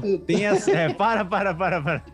No Piada Mortal tem essa coisa do Gordon não ceder e tal. Só que ali era uma história não só do Coringa era o protagonista, mas tinha o Batman, tinha o Gordon, tinha os personagens ali. O filme Coringa é só sobre a origem do Coringa. Então não vai ter essa coisa da, da, da lição de moral, falando que nem todo mundo vai cair e etc. Não, é, é mostrando como aquele cara, por ter um dia ruim, se tornou o psicopata que ele se torna. Então, não, sabe, eu não senti essa falta de ter alguém que não sucumbiu e etc. Não, que é a história daquele cara que sucumbiu. Então, tipo, sabe? O seu argumento é até bom, mas onde eu acho que ele falha? Uma parada que até eu e o Vinícius já falamos aqui antes. Se o nome do filme se chamasse O Palhaço, não ia fazer a menor diferença. O filme Ia, nem precisava já, se mas gente, caraca, de novo isso. A gente já falou sobre isso, cara. Ia fazer diferença. Se Cara- se chamasse O Palhaço, eu ia dizer, caraca, copiaram Piada Mortal. Que isso, cara? Era só tirar o elemento Gotham do filme, que, que não ia ter nada, cara. O- o- Nada. Você consegue realmente imaginar um Batman lutando com aquele Coringa? Consigo. Não, aquele Coringa não. Consigo. Pô, Já, o já Batman respondi ia, aquele, ia moer aquele cara na porrada Mas mole, todo cara. Batman mói o Coringa na porrada, velho. Não, aquele Coringa, ele toma umas atitudes que ele acredita ser certo. Que ele mata quem é ruim, ele mata quem sacaneou ele, sabe? Ou seja, creio eu que ele nem iria fazer uma atrocidade pro Batman querer ficar batendo nele. Porque o Não, Coringa calma. que o Batman É, bate é o Coringa que faz maldade por maldade. Sim, ele faz isso que você tá falando até o final. No final, ele vira o caos puro. Tanto que essa cena que você tá falando que ele que tem a celebração é ele celebrando o caos da cidade. Tu consegue imaginar aquele Coringa fazendo o que o Coringa fez no Cavaleiro das Trevas? Consigo. Não, mas aquele caos lá, ele acredita que é um caos resultando de coisas ruins que aconteceram. É como se fosse todo mundo explodindo porque vive numa cidade. Não, cara, é a ruim. filosofia do Coringa de que, velho, tudo é caos, tudo tem que ser caos, tudo tem que botar fogo, tem que ser doideira, palhaço. Não, não. Ele fala, ele fala o que acontece quando o doente mental passa por um monte de coisa ruim. Ele explode, né? Essa é a parada. Não é que tem que ser caos, é, é isso que acontece quando a sociedade trata alguém mal. Tem virtuosidade aí, mesmo sendo errado. Mas é, ele acredita que tá fazendo algo certo, sabe? Não Meu é Deus. loucura pela loucura, como é o Coringa dos quadrinhos, cara. O Coringa dos quadrinhos, ele é um carro mal por ser mal. Meu Deus, então o, o Coringa do Piada Mortal, o Coringa do Piada Mortal também. É uma grande lição sobre o que acontece com um pobre quando ele se vê numa situação ruim, tá ligado? É isso Então- que ele diz, é isso que ele diz. Essa é a lição, que não é. Que o Coringa acredita que é isso, mas que na realidade não é. Entende? Que só Mas ele aí, é mas assim. aí- sim, mas aí é a sua forma de interpretar o filme ou a HQ. Na HQ é isso, não tem? Porque o contraponto dele é o Batman e fica claro que ponto diferente. Só o Coringa que surta igual Aí, Batman. Tudo bem. No filme aí eu não vou tem esse ponto, esse. Aí, aí eu vou concordar que no filme não tem o contraponto. Não tem a outra pessoa pra falar. Não, até tem, que é o Murray. Mas assim, é um contraponto que não, não dura muito, né? Ele acaba É, meio ele, mal. ele só fala, né? Ele não, não toma uma atitude, porque até ele, segundo o Coringa, tomou uma atitudezinha errada, porque ele chama lá o Coringa pra zombar dele, né? Rir do, do vídeo lá que ele passa vergonha e não. É, exato. não Tanto é, Vitor. Tanto é, Vitor. Vou usar aqui o argumento matador. Do- o tiro do soco. Ah, Se esse Coringa, se fosse possível botar esse Coringa do Rockin' Phoenix pra lutar com o Batman, certeza que esse Coringa seria o, o Coringa que iria enfrentar o Robert Pattinson. Mas no, no Robert Pattinson, no, no Batman dele, vai ter que ser outro Coringa. Que é Não, um mas- Coringa que se encaixa com aquele universo que foi construído ali. Não, mas eu não aquele, sei. aquele universo do, do Coringa, do Rockin' Phoenix, ele é realista demais. Eu nem consigo imaginar um Batman naquele universo ali. Caraca, você tá muito louco. Eu tô falando sério, cara. Aquele filme é muito realista, eu não cara. sei, eu não sei o que acontece com o pessoal, tá ligado? Porque o Coringa e o Batman, eles são, até nos quadrinhos, eles são, entre aspas, reais. É um palhaço e um, entre aspas, policial, um palhaço psicopata e um, entre aspas, policial, também que não é policial, é um vigilante, se enfrentando. E é isso. É um psicopata e um cara que tá trabalhando pela Mas justiça. o Batman também requer elementos de fantasia. Ele tem o arpel, ele tem a capa, ele tem o, o A gente- batirangue. Gosta de um cara vestido de morcego que luta contra o palhaço. Cara, aquele filme lá, do, do Coringa, tudo que aconteceu ali poderia muito bem acontecer no, no, no mundo real. Mas tudo que acontece com o Coringa nos quadrinhos da Piada Mortal, em qualquer lugar, pode acontecer na vida real. Esse é o ponto, cara. É Tu consegue imaginar aquele é Coringa, essa. aquele Coringa usando gás do riso pra matar alguém, cara? Não, cara, mas aí você tá pegando também, meu Deus do céu. Você tá pegando um elemento que o personagem usa pra matar alguém. Eu tô falando da história dele, da lore do cara. Pô, se ele cair em um tonel químico e vira o Coringa, eu não acho isso muito real, não.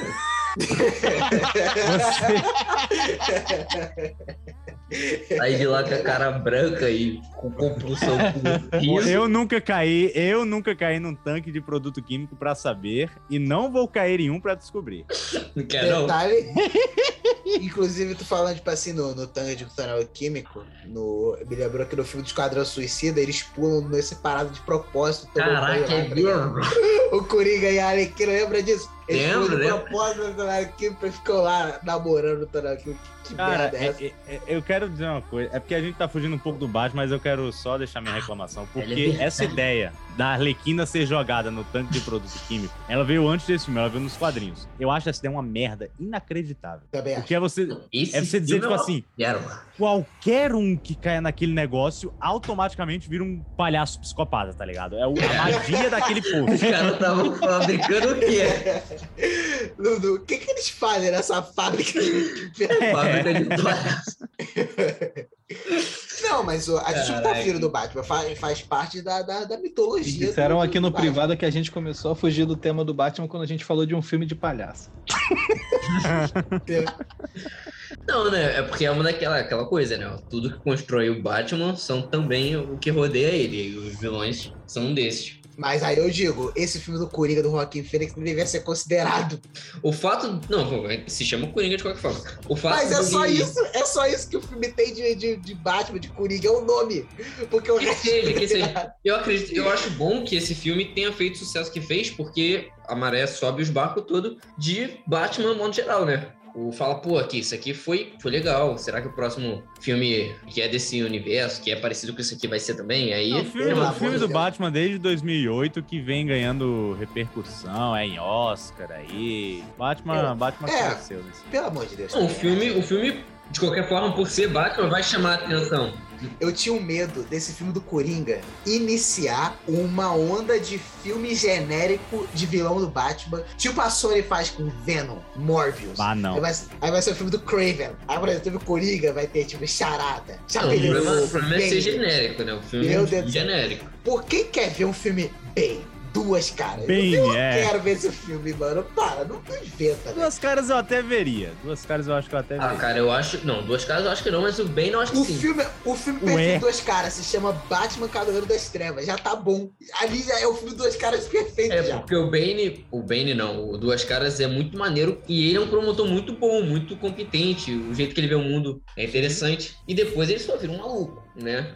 Inteligente pra caramba, mas é um maluco. Já o Bane não. O Bane, ó, ele tem toda uma história antes de, de, de conhecer o Batman. É Então, a história do bem, ele queria transformar Gotham na parada dele, tá ligado? É isso. É Então, é isso, pô, mas pra ele ganhar moral de ter capanga, desenvolver o soro dele, tudo isso tem uma história. Ele deve ter enfrentado uma galera, deve ter crescido como personagem até ali. Eu tenho aqui a queda do morcego. E aí, tipo assim, ele tem. É muito parecido lá com o Batman Cavaleiro das Trevas do Sul, que ele tem aquela prisão, né? Que é no buraco, lá em Santa Prisca. E aí, dentro da prisão, ele ouvia sobre o Cavaleiro Negro de Gotham e tal, o guerreiro mais implacável É. de todos. E aí, ele querer ganhar o Batman na porrada inspira ele a querer sair da prisão, tá ligado? E isso é abordado também lá no, no Batman Arkham Origin, que ele só quer morrer depois de derrotar o Batman. Depois que ele derrotar o Batman, ele pode até morrer, tá ligado? É, Era o- esse o objetivo dele. O Bane é tipo o predador uh, da DC, tá ligado? É o cara que quer um desafio e quer derrotar quem é o mais forte dali. Tanto que o Bane, ele não é burro, né? Ele quebra Não. esse estereótipo do, do fortão burro. marombado, né? Ele, não, ele fica burro depois de tomar um. O veneno, negócio. depois de É quando muito ele tempo toma exposto ao veneno. excesso, né? Pois é. Batman, quando chegarmos à caverna, será que eu posso comer qualquer coisa? Não se preocupe, quando chegarmos lá, serviremos bate-leite e bate-sanduíches. Bate leite?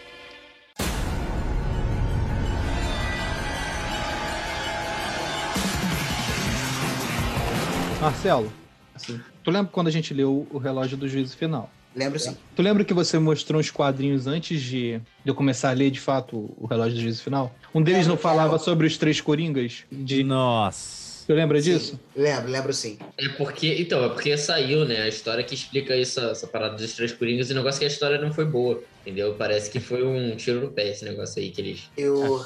A ideia aí. Vocês lembram como se descobriu dos três Coringas? Foi a cadeira lá do. Cadeira de Mobius. Aí, quando o Batman senta na cadeira dele, né? Que e tem todo o conhecimento tem- do universo. E aí ele decide perguntar quem é o Coringa. Aí não tem um Coringa, são três, tá ligado? Tudo bem que era só perguntar a cadeira, tá? Então me diz o nome dos três, por favor. Mas enfim, ele não se deu esse trabalho. Ele não se, ele não se Acho que a cadeira meio que responde qual deles, né? Alguma coisa assim. É, tipo assim. Mas esse plot dos três Coringas não, não achei tão legal, não. Ah, é uma merda. Uma merda. Inclusive, depois Vocês eu vou até ver se o relógio do juízo final já tem completinho pra me comprar. Eu fiquei com vontade de comprar só pra me ter na prateleira. Essa história foi maneira, eu gostei. Aquela história é muito boa.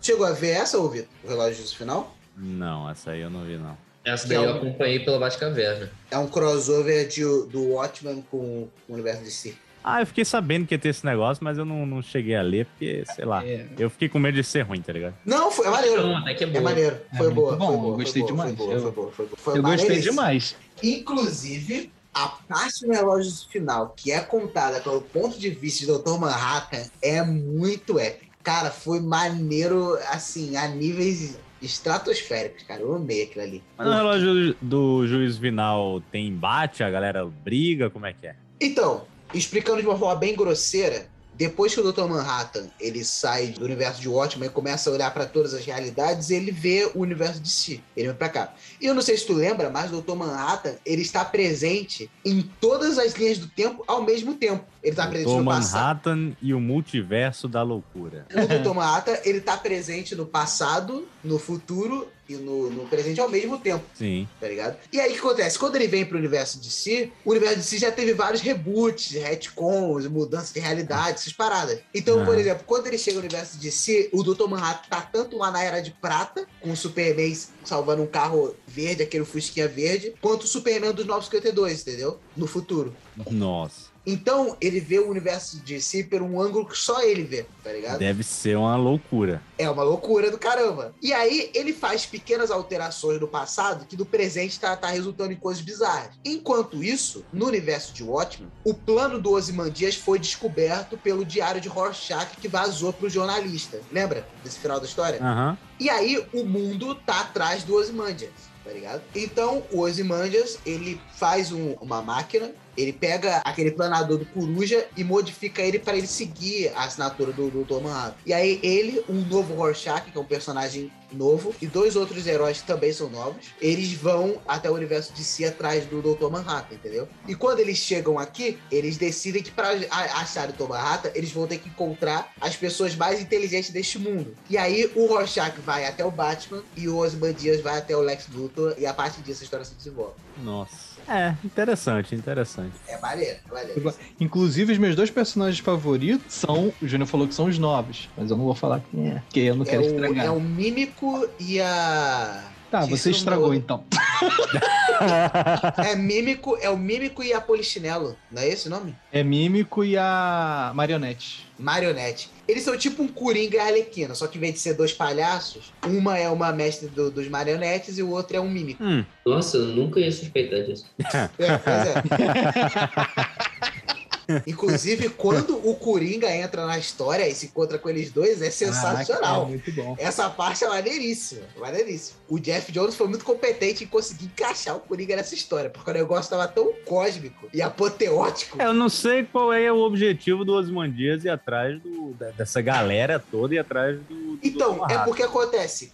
Ele, lembra que ele fez o plano dele no- na história de Watchmen pra evitar uma guerra mundial, Aham. tá ligado? Quando a galera descobriu que o plano era dele, meio que voltou tudo novo. Ah, não. Entendeu? Então meio que ele quer que o Dr. Manhattan volte pra salvar o mundo, pra salvar o mundo de Watchmen, Ah, é, porque isso tava dando certo mesmo. tá ligado? Só que o, o Dr. Manhattan já meteu o pé. Então ele tá tendo que ir atrás dele pra O Manhattan não ia fazer nada. Essa, esse essa galera tá muito louca. O Dr. Manhattan tava vendo a guerra acontecendo e ele tava lá filosofando sobre a lua. Tava exatamente. Ele não estava É o, nem que ma- aí. é o que mais me irrita no Dr. Manhattan. Nossa, cara, como eu. Nossa, eu acho isso muito maneiro, cara. Eu acho isso muito maneiro. É, é nitidamente o cara que ele se elevou a- ao patamar de divindade. Cada espectral fala pra ver? ele. Ele se levou ao patamar de cagar e andar. Caraca, quando, quando a espectral fala pra ele, tipo assim, mas todas as pessoas que estão na Terra vão morrer. Ele fala, e o universo nem sequer perceberá. É, se ele falasse o multiverso ia estar na moda. Mas.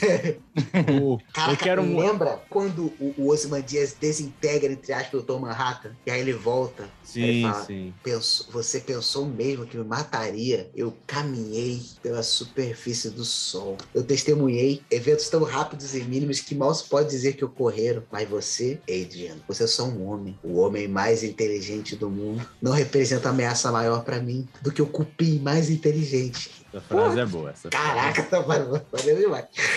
E o, e o pior coisa, o Bandido ainda conseguiu ganhar no argumento ainda, porque quando ele liga Pois a é. TV, realmente estava todo mundo morto. Caraca, Ozymandias e Lex Luthor juntos, esse é um encontro que deve ser interessante. Foi maneiríssimo, foi maneiríssimo, foi demais. Agora, eu queria muito ver é, Super-Homem e Dr. Manhattan, filosofando. É, o Superman Esse- é importante nessa. esse- Nossa, o Superman, é um dos objetivos dessa história também é mostrar a importância do Superman pro universo do cinema.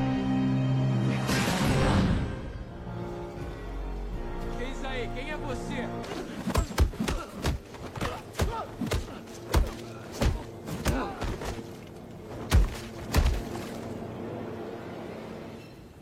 Eu sou a vingança.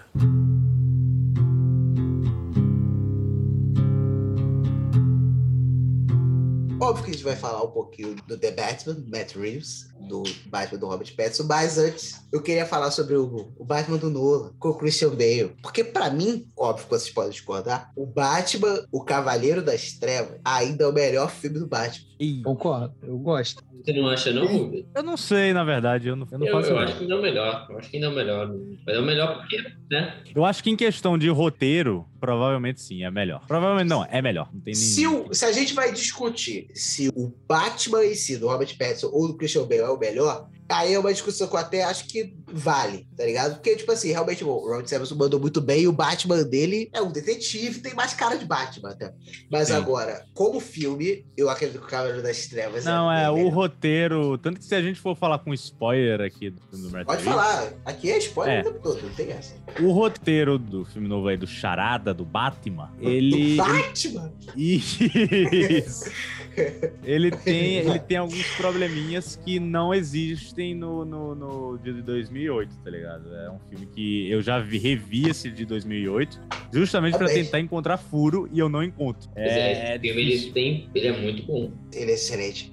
E a começar pelo vilão. Além do Coringa ter dado um show naquele filme, né? O Charada, ele é legal, mas ele não é tão legal quanto o Coringa, ligado? A gente pode estar sendo injusto com o filme porque ele tem o background do Batman Begins? Pode, tá ligado? Ou seja, já tinha um Batman apresentado, então eles podiam focar em ter um vilão muito mais presente. Sim, sim. Mas ainda Tentaram assim... fazer isso nesse Batman, né? Mas ainda assim, tem momentos ali no The Batman que, tipo, por exemplo, o Batman entrando pela porta da frente. O... Ah, tu não gostou disso? Eu achei Nossa, isso. Tem tanta gente reclamando disso. Nossa, não, velho, não. O Batman entra pelo stealth, ele entra pelo telhado, cara. Que isso? Cara, cara, mas não, então, mas eu sabe- acho que essa é a parada desse Batman, é uma construção. Ele achou que a presença dele ia ser o suficiente pra pessoa Exato. abrir as pernas pra ele e ele fazer o que ele quisesse. Sabe qual é o problema? É que esse filme do The Batman, ele é o Batman Begins e o Cavaleiro das Trevas junto. Porque ele tenta estabelecer o personagem, fazer uma origem, ao mesmo tempo que ele também tenta estabelecer um grande vilão, ao mesmo tempo que tem, sabe, um monte de personagem secundário, de vilão conhecido do universo. Então é muita coisa pra um filme só, tanto que o filme tem três horas. Mas, então acho que ele se complicou justamente nisso. Mas a gente tem que dar um mérito pro filme aqui. Porque, ó, esse filme já tem. Já tem o Gordon, já tem o, o- um Batman que é excelente, já tem toda um- uma Gotham, que a gente já conhece tudo. A gente já sabe da corrupção da polícia, do, do esquema dos mafiosos. Já tem até o Coringa. Cara, a continuação desse filme tem tudo pra ser o filmaço do Batman, cara. Então, tem tudo pra ser um filmaço ou um filmeco, na verdade, porque eu fiquei com Não, medo. é-. Essa possibilidade sempre existe. Mas Não, que. sabe por quê? Você lembra da a cena em que o, o Joker, o palhaço, ele vira pro Charada e ele, ele fala You got a friend in me. Sim. É, tipo, eu fiquei pensando, cara, eles querem fazer o quê? Um sexteto sinistro dos vilões do Batman? Não, eu, Eu acho não- que não. não Eu acho que o próximo filme vai ser contra o Coringa e o Charada vai trabalhar pra ele, alguma coisa assim. Ah, mas deu a impressão que eles iam fazer uma equipe e aí eu fiquei meio receoso, tá ligado? Mas E o Coringa também trabalha com os outros vilões de vez em quando. Cara, mas é bem. é, assim, só no Adam West que isso dá certo. Porque na. Pô, não, eu acho maneiro ele fazendo as coisas, ele tem o papel dele e no final ele trai todo mundo, então Não, ele é, então, é, mas é, é justamente isso que eu ia dizer. Ele não consegue trabalhar em equipe. Não Ele consegue, mas essa é a graça. Tem o filme, né? O filme do Capuz Vermelho, que a gente falou mais cedo. Como recurso pro mafioso lá, o Caveira Vermelha, matar o Capuz Vermelho, ele chama o Coringa. E ele fala, pô, vou ter que fazer um contrato com, com aquele cara, coisa que eu não quero. Ele faz o trabalho bem feito, mas ele é instável, ele pode me prejudicar. E essa é a coisa de fazer parceria com, com o Coringa. E nesse caso, o Charada ali, ele é inocente em ser manipulado por Coringa, né? Vai ser a primeira experiência dele lidando com esse palhaço. Então pode ser que, que aconteça exatamente isso. Eles se juntem e por um tempo dê tudo certo, o plano deles aconteça, mas que no final o Coringa passa a perna nele, o Charada. Tem uma discussão também que pode ser levantada, que era, por exemplo, será que a gente já não tá tendo Coringa demais, não? Ah, sim, é, eu também acho. Eu também acho. Não precisava nesse filme ter Coringa, velho. Não precisava mesmo. Não precisava, não precisava. O negócio é que tem o Coringa não ia ter gancho, né, pra, pra outro filme. Era só pegar outro vilão. O que não falta é vilão. tá ligado? O que não falta é vilão.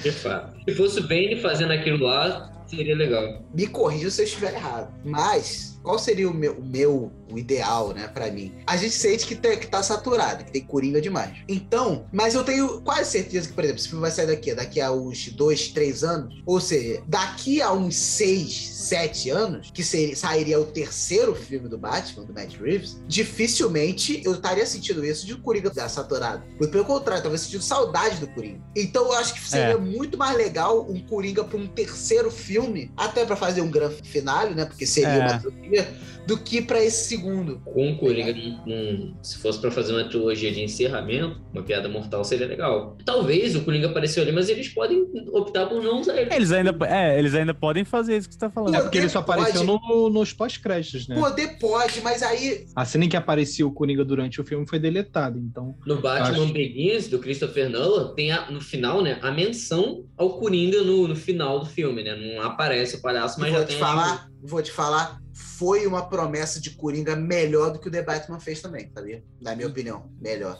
É, o Gordon, o Gordon mostrando é a eu- carta. O É, Gordon é mostrando a carta e ele falando, tipo assim, Coringa. Vou investigar. Eu achei mais legal do que o Coringa dando risadinha pro charada na É. cadeia, sabia? Eu acho É, que foi fo- mais legal. Fora que tem o Charada e o Coringa conversando como dois brothers, o que pra mim é meio esquisito. E também tem outra coisa que eu.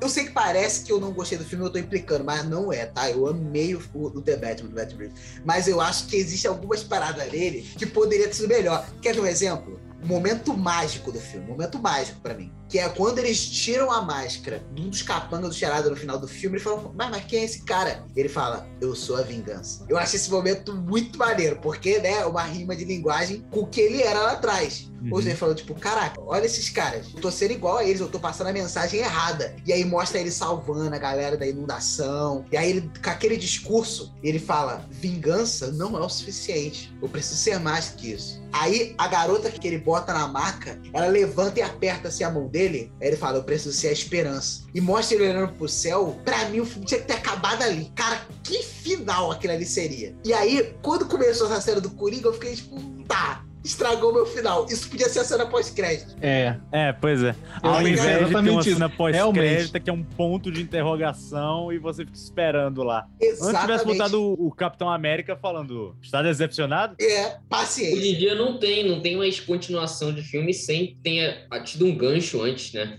É, e tipo assim, o, a- aquela despedida dele com a mulher gato, quando aquela cena começou, eu pensei, meu Deus, esse filme vai acabar, não.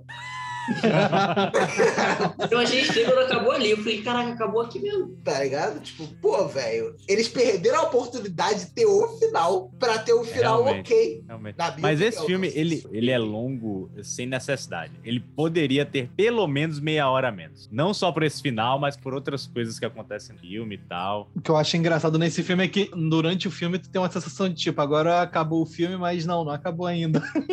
Mas, É. ó, não me cansou, não. Não me cansou, não. Quando tu falou aqui, Vitor, que teve três horas, eu falei, caramba, isso tudo eu nem senti. Nem Não, senti. mas você viu o filme fragmentado, né, Lucas? Pô, É, né? Eu, eu vejo os filmes, tudo quanto é filme, quanto é série, eu vejo entre uma tarefa e outra. Então eu vejo. Pode... Ah. Mas sei lá, eu tenho a impressão quando uma coisa. Eu sei que alguma coisa tá demais já. E não foi o que esse. O Lucas não assistiu ao filme do The Batman, ele assistiu a série da HBO Max. É, a do série The Batman. The Batman, pois é. de meia hora. É uma minissérie em três partes, né? Tem outra coisa também. O comissário Gordon do The Batman é ótimo, tá? Excelente. Porém, cara, é difícil ganhar daquele comissário Gordon da trilogia do Nolan, hein? Ah, eu discordo. Caraca. Você não gosta não daquele lá? Não, eu gosto, só que eu acho que esse do The Batman é melhor. E aí, Júlio, você é o voto de Minerva. O que, que você acha? Assim, eu prefiro o do Nolan. É, aquele Mas eu, aquele ace- ator- mas eu aceito a sua opinião. Não, tudo bem. Porque, sei lá, eu não consigo ver o, aquele ator no, no Gordon. Não tem tanta diferença, não. Pô, eu acho ele a cara do Gordon. Nossa. Pra mim, aquela lá é a não. cara do Gordon. Não, então, eles são. A única diferença em questão de, de qualidade de comissário Gordon é, a, é que um é branco, parece mais com dos gibis. Mas questão de, de atitude, de tudo mais, eu acho os dois bem parecidos até. Não, eu não. eu, Eu posso não estar sendo injusto, então, porque um teve três filmes, o outro só teve um. É, é, também. Mas, por Mas exemplo, eu acho que, por exemplo, o- o- esse Gordon novo, ele tem uma relação com o Batman que em três filmes de Nolan não foi mostrada dessa forma. E aqui, tipo, eles trabalham muito mais como uma dupla do que em qualquer outro É, filme. eles ficam fazendo policial bom, policial mal o filme inteiro. É. Ele inteiro pra dar os dois ali. Não, Parece é, que o cara verdade. passa mais tempo com o comissário Gordon que com o Alfred. Ah, é, pode ser, verdade. Eu achei o Alfred desse filme meio caidinho. É, o Alfred, nossa. Apareceu pouco, pô. O Andy Serkis. A a- não, a escolha do Alfred é uma coisa que eu vou criticar até eu morrer. Por Ué, não quê? gostou do Andy Serkis? Não, não gostei do Gollum como Alfred. Por tantos doces senhores pra escolher. Doce senhor. Olhem, o Andy Serkis. Eu achei também nada a ver. Eu olhava pra aquele cara e não via um. É, ele, ele vem com Não, uma bengala. Ó, tá, meu Deus, mas aí também- Velho, senhor Wayne. Não, você tem 36 anos. Cuidado com a comparação, tá? Por causa que o, o Alfred da trilogia do Nolan também tem um show. Não, pode ser que esteja Eu não traçando tô falando que ele é bom da trilogia do Nolan porque ele é velho. Eu Tô falando que ele é bom porque ele parece o Alfred. Entende? Esse aqui é um. Ele lembra o É, eu, Alfred eu, pra caramba. pra mim. Então, até gaguejei. Pra mim, o ponto é: esse Alfred é muito novo. Eu acho. Porque, tipo, ele é um cara que, até pela história do próprio filme, tirando o quadrinho, pela história do filme, ele criou o Bruce Wayne desde que ele era criança. Ele é o mordomo da família Wayne. Aquele cara não tem um aspecto de alguém com mais de, sei lá, 40 anos, tá ligado? Ele não tem esse aspecto. Então, pra mim, fica meio estranho. Aquele cara tomou conta do Bruce Wayne e ele tinha quantos anos? 10? É, desde criança, né? Em teoria. Eu achei maneiro nesse filme do The Batman o início. Que tá lá, o pessoal lá na sala. Eu achei que aquilo dali era o Bruce. Aí eu, caraca, o Charada já tá aqui. Quando ele aparece, eu já fico, caraca, logo já tá aqui, começou agora. E aí eu achei que era o Bruce, ué, ele matou o pai do Bruce? Mas o Batman vai enfrentar ele, velho? Ah, não, não é o Bruce. Ah, tá, entendi agora. O filme acabou meio que de sair do forno, né? tá meio recente. Mas assim, na opinião de vocês, que categoria, se você pudesse indicar ele a um Oscar, vocês escolheriam esse filme? Ah, fotografia. Era a minha primeira opção. Fotografia. É. Gostei demais. Era o que eu, eu é, o som e atuação, talvez. Acho que eu colocaria nesse. A atuação de todo mundo ali é boa, né? atuação. Inclusive, o primeiro Oscar de atuação que eu saiba, posso estar falando besteira, mas que eu me lembre, o primeiro Oscar de atuação em filmes de super-herói, nessa categoria Foi o de atuação, do- foi o do do Heath Ledger. Foi, o do, foi o do Coringa, é isso mesmo. O do. Teve outros. Oscars, mas em tipo Homem-Aranha, Repetiu pro jogo. Super-Homem, mas eram em outras categorias, mas em atuação foi o do Heath Ledger. Sim, depois Foi- do filme Coringa, o Joaquim Phoenix. Depois ele pegou também de melhor ator. Foi a melhor atuação, né? Foi. Mas Todo mundo que fez o Coringa tem Oscar. Até, Ele, é infelizmente, bom. até o. Jared O Jared Leto, até o Jared Leto. Até esse desgraçado. Parece que só com coisa de herói que ele tem o pé frio. Pelo amor de Deus, né? Se ele, ele fez aquele Coringa e depois aceitou fazer o Morbius, ele tem base de se ferrar mesmo, né? Ele tem, ele tem. Eu falei pra você na época, você Falou, não me falou. ouviu. Falou. Você Vitor não cantou essa tá bola há muito tempo atrás. Eu, pô, pelo amor de Deus, né? Morbius. Que ideia. É tipo o outro lá, vai ter o filme do Craven. Craven? E brincar, o Jared Leto vai estar nesse dá filme. eu achei que fosse. Vai, pô, já até escalaram um ator, já tá o negócio Vai, engatilhado. O rapaz. ator vai ser o cara que fez o Mercúrio, né? No filme Vingadores Ultron. Nossa senhora. Ai, meu Deus, isso eu nem sabia. É, cara, é o cara que fez o Mercúrio. Caraca. É isso aí, é isso aí. Filmaço, vai ser, vai ganhar. Pô, milhões. vai ser uma loucura. Mas voltando aqui ó, ao Gordon, sabe um momento que eu lembro do carinho que eu tenho pra aquele ator interpretando o comissário Gordon? Que é aquele momento do Batman, o Cavaleiro das Trevas, ressurge quando ele vai se sacrificar, lembra? E aí ele fala: Poxa, diz qual é o seu nome, fala, deixa as pessoas saberem quem é, que é o herói que ele salvou. E aí o Batman fala: Qualquer um pode ser o herói. Até o homem bom que bota o casaco nos ombros de um menino pra que ele saiba que o mundo não acabou. Essa cena é boa, mas ela tem um problema, né? Eu sou sempre o cara do problema. né? Acho que eu já tô começando a. Eu também, eu sou mais, mais pro macro do que pro micro. Me incomoda são. Esses filmes são coisas mais, tipo, pô. Qual é o problema dessa cena?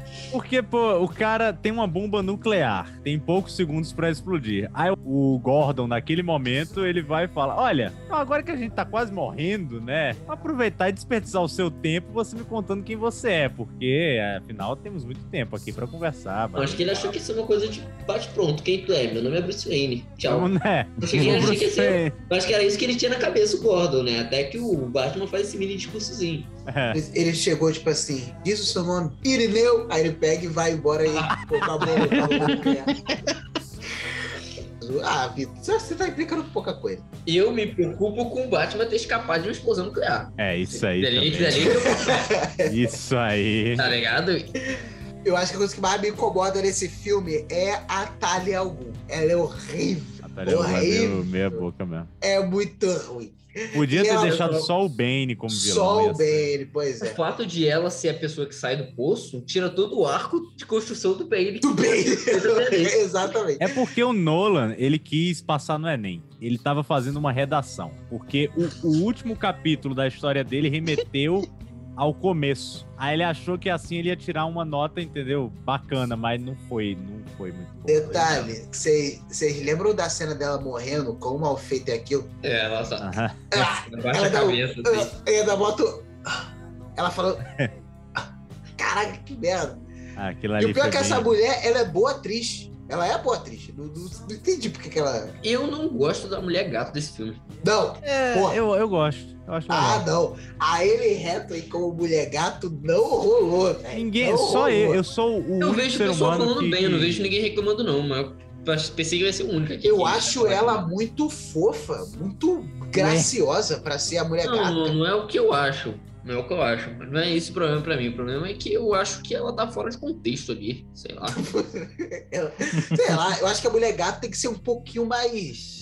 mais sensual, mais malandra, mais, sei lá. Eu acho Não- que isso não- ela é, pô. Acho que isso ela é. E essa mulher gato do, do The Batman? A mulher gata, essa é mulher eu gata de também não verdade. gostei muito. Pô, Ela é uma mulher muito simpática. Não, muito simpática, simpática, muito simpática. De uma personalidade Ela exala uma simpatia que. Pela amor, Zoe Kravitz é uma mulher gato muito melhor do que a, a Anne Hathaway. Não, eu concordo Ah, que assim, da- da- das três mulheres gatos que importam, a Anne Hathaway, ela fica lá embaixo, ela fica em terceiro lugar mesmo. Mas... Pois É, porque tem a não acho quarta mulher ruim. gata Ah, da Halle o filme Berry. da mulher gata. É, Halle Berry. Pelo amor de Deus, aquilo ali é a pior A Halle Berry tá no top 1, né? Pois é. E- Eu ainda vou rever esse filme, porque eu não lembro nada dele. Cara, eu- quero... É, Ah, ok. eu pensei a mesma coisa, tem que rever esse filme. Não, reveja pra ver se a gente faz um filmes merdas que a gente chama, parte 3. Aí você assiste Não. esse filme aí. Eu duvido, porque nem Ama? quando eu era criança eu gostava. Meu Deus, a vilã do filme era uma mulher que fazia cosmético que transformava a pele em pele invulnerável. Que, Nossa por que que ela é uma vilã? que, que é isso, meu Deus do céu? Vai no YouTube, vai no YouTube e vejam a cena do basquete da mulher gata. Caraca! É a coisa mais vergonha do, do, século, assim. A cena do basquete do filme da mulher gata. Mais Vai- do que Ben Affleck e Electra no parque. Ó, é, um- é uma, é uma decisão difícil. Eu lembro de- deles na gangorra, deles na gangorra lutando e a Alex perguntou: Você é cego mesmo? Eu falei: Não, ela não fez essa pergunta, né? Ela tá... O cara acabou de dar uma cambalhota na gangorra, caceta. Tô só um excelente advogado. Sou só Pois é.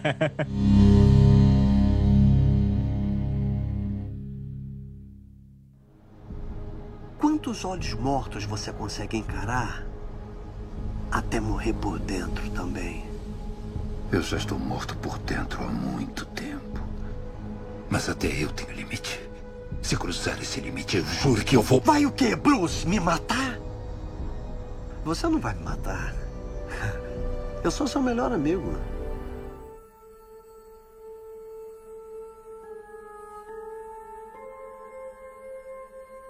Como nós estamos aqui chegando no final do programa, vou perguntar a vocês: expectativas para o Batman no futuro? Tanto, eu vou perguntar aqui em duas vias. Tanto no universo de si compartilhado, vai ter o Michael Keaton de Batman no, no próximo filme do Flash, e também no, no universo do The Batman. O que vocês esperam aí do The Batman 2? Então, eu acho que as coisas estão meio regular, sabe? Quando você tá na escola, você tem o I, que é o insuficiente, o regular, que é o médio, o bom e o muito bom. O Ah. regular, ele tinha ali uma zona em que era- você era o regular quase I e o regular quase bom. Entende? Quase ruim e quase bom. O das, anima das animações, não, do universo compartilhado, que são juntos com os outros heróis da Liga da Justiça, eu acho que tá o regular pra ruim, quase ruim. E é isso que eu tô esperando. Já o do o Robert Pattinson, eu acredito que tá o regular quase bom. É isso que eu tô esperando. Mas tudo pode acontecer. Por enquanto, nenhum dos dois é um filmaço do caramba, mas expectativas são essas. Júlio? Eu não tenho expectativas. Eu prefiro manter as minhas expectativas baixas, como sempre, para não me decepcionar. Assim, eu, para ser bem sincero, tem uns anos já que eu não assisto nenhum filme da DC no cinema, que eu acho um desrespeito com o meu dinheiro. eu prefiro esperar, sair na pirataria, no, no HBO Max, alguma coisa. Na pirataria. Eu gasto com qualquer. Eu espero qualquer coisa, mas eu não pago pra ver filme da DC no cinema. Porém, Hum. assim, vamos ver o que, que vai sair por aí, o que, que vai vir de trailer, essas coisas. Eu duvido Mas que tu eu vai que eu perder, querer. vai perder o Flashpoint no cinema, Júnior. Ah, não, Não. esse ele pode perder. Assim, Que isso, Vitor? Flashpoint é Cara, das melhores esse histórias do filme- universo DC. Mas você sabe, calma, você sabe que não vai ser adaptado fielmente ao Flashpoint, né? Né, isso eu, eu sou obrigado a lidar com isso, mas, pô, qualquer coisa perto disso dá pra. Esse filme eu acho que vai ser uma bagunça. Isso daí. É, eu tô- esse com filme, eu medo. tô. Esse filme, ele tem. Eu não sei, até, até perdi a fala. Porque ele não tem. Cara, não tem nada, tá ligado? Ele pode ser muito ruim ou legal. Eu, não tô consigo- achando que ele vai ser tipo um Homem-Aranha longe de casa, de, longe de casa, não, de volta pra casa com, com o Flash. personagem que tu não Vai, se importa, né? vai. Porque o outro tinha um apego lá. Esse aqui ele Exato, não tem essa, essa moeda. exatamente. E, porque o outro tinha um furo do ro- de roteiro grande, que tu É. relevava por causa da moeda ali, de, de- do peso da nostalgia. Esse daqui não tem isso. Esse aqui vai ser ruim, ruim. A nostalgia que você vai ter é o quê? O Batman do. A nostalgia vai ser o Batman do Michael Keaton. Mas não vai ser nostalgia pro sustenta, meu pai, cara. sei lá. Pra mim, não. Não- É, tem pai. isso também. Ai, Pra cara. mim, não. pra- Cara, eu nem gosto de olhar pro, pra esse Flash. Eu falo, cara, eu não, não vejo... Não, esse Flash, esse é Flash, Ezra- parecido. olha só. Isso, o Zack Snyder, até nisso ele erra, velho. Não é possível. Como é que o cara me chama esse cara pra ser o Flash? Esse cara é um Cara- bom ator, mas ele não... O Não Flash é. é muito Para, ruim. para, para, Outro- para, para, outro peraí, peraí, peraí. ator que- Vou defender, vou defender o Zeca, o Zeca Não. Snyder, meu brother. Vou defender. Uma coisa que o cara sabe fazer é elenco, mano. O não Flash, é, velho. Não Cara, fale que isso. Claro não, mas que é, um ator pra fazer filme ruim, pô. Cara, o cara que tá isso? acertando... O Superman. Um ator. O Superman é bom, o Batman é bom, a Mulher Maravilha Não. é bom, o Aquaman é bom, o Caraca. Cyborg é ótimo, Não. o, o Flash, cara. Cyborg o é Flash, ótimo. é verdade, eu falando que ele é ótimo, parece até que a escolha foi melhor do que a dos outros, mas não foi, tá? Olha só. Por algum motivo eu falei, Desses que você falou, eu melhor vou dizer quais são bons. Superman Superman. e Mulher Maravilha. Pronto, acabou. O Aquaman é o Jason Ué, o Aquaman- Momoa do mar, né? O Aquaman, o personagem é uma merda, então dane-se. O ator é ok, mas é um personagem tão irrelevante que eu nem ligo. Como, co- como O dizia Aquaman- Jéssica Ultrapalho. Caraca, Cara, eu não vejo o arco, cara. Eu não vejo o o O Aquaman é um bosta. o Aquaman é o Esse- Jason Momoa do daquele- mar. do O cara tá personagem que ele- interpretando ele bem, só que É, Exato. É tipo chamar o The Rock. Pô, não, mas eles queriam dar uma pegada diferente pro Aquaman. E aí. é Pega o- um brucutu genérico e fala, você vai ser o rei dos oceanos. Pô, mas o cara, o cara, é- o cara é carismático, cara. A- O Ah, Aquaman é. que a gente conhece. Eu o, gosto dele. só o Aquaman. Não é o Aquaman, cara. Outra, cara, o Aquaman, o Aquaman que a gente conhece, Rei dos Oceanos, sério, que não faz piada e tal, que é o cara centrado, como se fosse um rei mesmo. Esse cara ia sustentar um filme blockbuster? Cara, ia, ia. Que ia o quê, Lu? Tu acha que o fato dele ser engraçado, dele ser boa praça, que é o que sustenta aquele filme? Sim, porque as pessoas são burras. As pessoas Que gostam isso? dessa merda. Que Nada, isso? cara. O filme, o filme, as coisas boas que tu vai elogiar Quer ver- quer ver um vai falar, exemplo? Pô, ele é maneiro Quer ver um porque ele é exemplo? engraçado. Quando eu vi esse Fazendo filme. piadinha. Quando é eu vi esse filme não- com o Vinícius, quando eu vi esse filme com o Vinícius e com, e com o Thiago, cara, esse filme foi uma oportunidade perdida do cacete. Dava pra ter feito um baita de um Senhor dos Anéis debaixo d'água. Que isso? Que que é isso? Aquaman, olha só. Dava. Olha só. Dava. Você Cara, não me dava. bota, você não Senhor coloca dos Anéis, Aquaman. Você, olha só. Dava, quando dava pra coloca ter feito um Aquaman, um, um, um Senhor dos Anéis na você piscina. coloca, quando você coloca Aquaman e oportunidade numa frase, essas duas palavras só podem existir quando no meio tiver não há nenhuma no meio. Que isso, Aí- Vitor? Vitor, todo aquele universo do, da- do subaquático, de cada tem as tribos, cada tribo tem sua especialidade, aquele background da mitologia grega, tudo aquilo poderia ter sido muito melhor do que foi apresentado. Quando falam Senhor dos Anéis, era tipo assim, é ter um- uma parada mais complexa, umas tramas políticas, uma, uma, uma parada. um- Cara, a história do Aquaman é o Rei Leão, que é, na verdade, Hamlet de novo. O pessoal não cansa de repetir a história do Shakespeare. É, tipo, beleza, Não, então, é legal, isso, mas. Isso é de fato, é genérico, mas o Aquaman ele pode ser mais do que isso. Ele tem o potencial. O problema é que não foi. Quer ver um exemplo? Quer Mas ver a gente tá exemplo? questionando o, a- o elenco, não tá, pulou pro filme É, do tem Aquaman. isso também, É, a gente tá falando do elenco. É Só o que, pra, pra não deixar o assunto morrer um minuto, o filme do Aquaman, ele tem. Um dos motivos de eu não gostar desse filme é que ele tem momentos muito épicos e bons, mas ele também tem os momentos muito merdas e vergonha alheia, tudo no mesmo filme. E aí você sai, aí quando o filme acaba, você fica tipo assim, pô, Todo momento de vergonha ali não é por causa do Jason Momoa. não, não, não, não. O momento mais vergonha é o Raia Negra montando a armadura. Aquele momento ali. Teve um momento que eu horrível, fiquei muito desconfortável, que é a cena da praia que eu achei que eu tava assistindo de férias com ele. De férias com. Nossa, cara, e foi Aí eu falei péssimo. assim, o que é isto que eu estou assistindo? péssimo, cara. E, e começa um rap, tipo do Pitbull ali, que não tinha nada a ver com o clima do filme anterior, cara. Nada a ver. Que que é isso, a mulher? E vamos Gente, convencer pelo assim, amor de assim como o Jason Momoa não é lá um grande ator, mas pelo menos é carismático, a Amber Ela não é também uma grande atriz e não é carismática.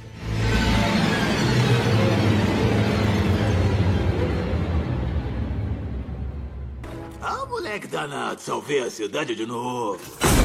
Batman, o que, que você tá fazendo? Eu estou batimando. Sou o Batman, sou o cara, tenho um tanquinho.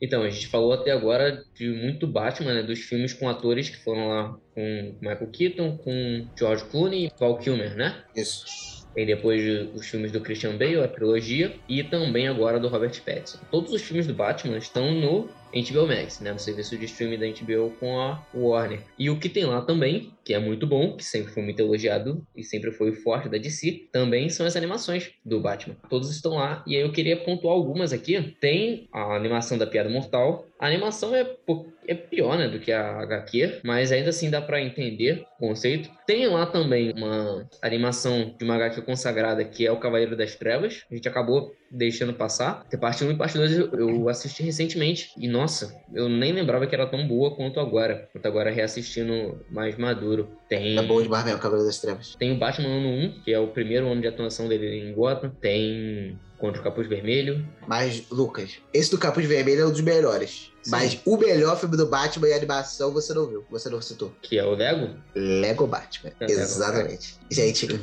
não, depois, ó, Batman Cavaleiro das Trevas, depois Batman do Matt Reeves, depois Lego Batman. É, é, se eu fosse fazer o ranking, o ranking dos filmes do Batman, esses três aí, ó, já tá no top, assim. Cara, é maravilhoso. Até a voz do Batman, ele falando, é, é engraçado demais. Como ousa querer me ensinar a criar o filho que eu conheci agora. Eu tô impressionado por esse filme. Veja esse filme, pelo amor de Deus. O legal de você começar a ver os filmes do Batman, que você vai vendo ele solo, vai vendo ele com a família dele, que são Robin, o Alfred, o Comissário Gordon, um universo mais fechadinho, depois você vê ele com a Liga. E aí você começa a gostar dos heróis que, ficam ao redor dele também, né? Aí daqui a pouco você tá vendo os filmes do Lanterna Verde, os filmes do da Mulher Maravilha, do Superman, que também são bons heróis. Por exemplo, eu tô aqui no catálogo da HBO Max olhando aqui, e aí tá filtrado aqui pelo Batman. Mas aí um filme que tem o Batman, que é um Batman muito maneiro, mas que ele não é o personagem principal, é o filme do Superman Entre a Foice e o Martelo, sabe? Que é um filme muito bom, mas que às vezes a pessoa gosta do Batman e não gosta do Superman, que aí deixa passar um filme que é bom como esse aqui. Isso é verdade. Por mais que a animação fosse martelo, não seja tão maneiro quanto a HQ fosse o martelo. Com certeza, mas eu acho que o Falando- conceito bom é que a essência às vezes passa, né? É, e tipo assim, tem um também que isso vale tanto pra HQ quanto pra animação que fizeram, mas é mais pra HQ, que é o Longo Dia das Bruxas. Que eu acho, O tipo assim, se fosse,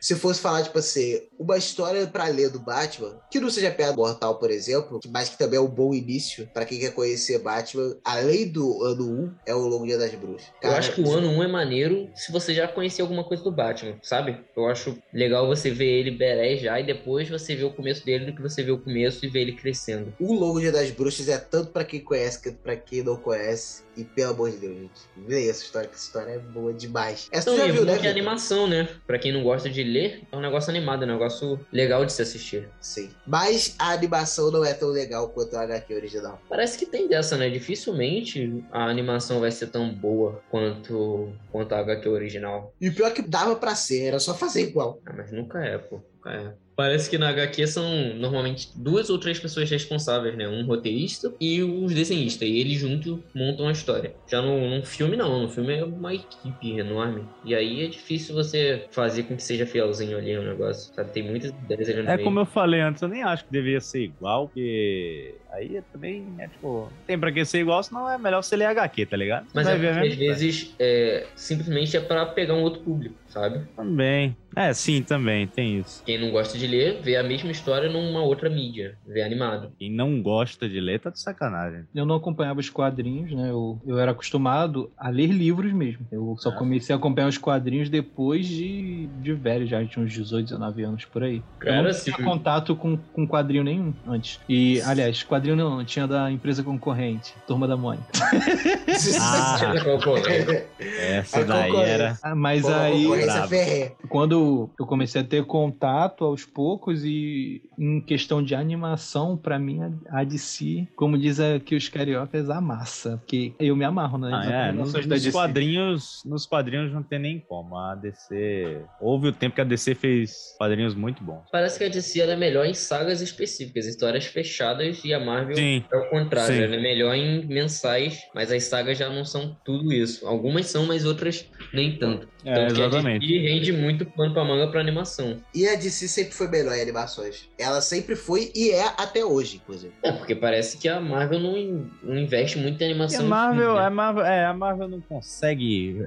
Fora do cinema é incrível. A Marvel não consegue nada. Tem, tem um. Assim, tinha um desenho que eu assistia quando eu era mais jovem, que era os Vingadores Super-Heróis Poderosos da Terra. Eu gostava daquele desenho. É, é porque assim, você tem desenhos pontuais. Nos anos 90, você tinha o desenho do Homem-Aranha, E se não me engano, X-Men, né? dos X-Men, e isso era isso que eu tava tentando lembrar. E no início dos anos 2000, você também tinha ali uns desenhos legais. Só que são desenhos bem pontuais. A DC, quase toda animação que ela lança é boa. Tanto que Cara, quando tem uma a animação Marvel que é nunca ruim. teve o Justiça Jovem, por exemplo. Que pra mim é uma das, das animações mais legais que se tem. Sim. Não, é o melhor, cara. Por enquanto, eu acho que é o melhor Por enquanto, por enquanto eu, dos, dos animações, eu acho que eu, atuais, eu acho que eu mais gosto. Justiça Jovem, apesar de eu Ah. Só ter acompanhado até a segunda temporada ainda. É, eu ainda não vi. Eu não vi a terceira e a quarta temporada que já está no HBO Max aí. Eu não vi. Está dublado já? Sim. Eu acho que tá, tá do lado, sim. Mas sim. Aí vamos. Deixa eu só responder o que, é que eu acho que vai acontecer com o Batman. É, o futuro do Batman, sei lá, universo compartilhado, acho que vai ser. Vai, vai, vai ser triste, velho. É, a verdade é. Porque assim.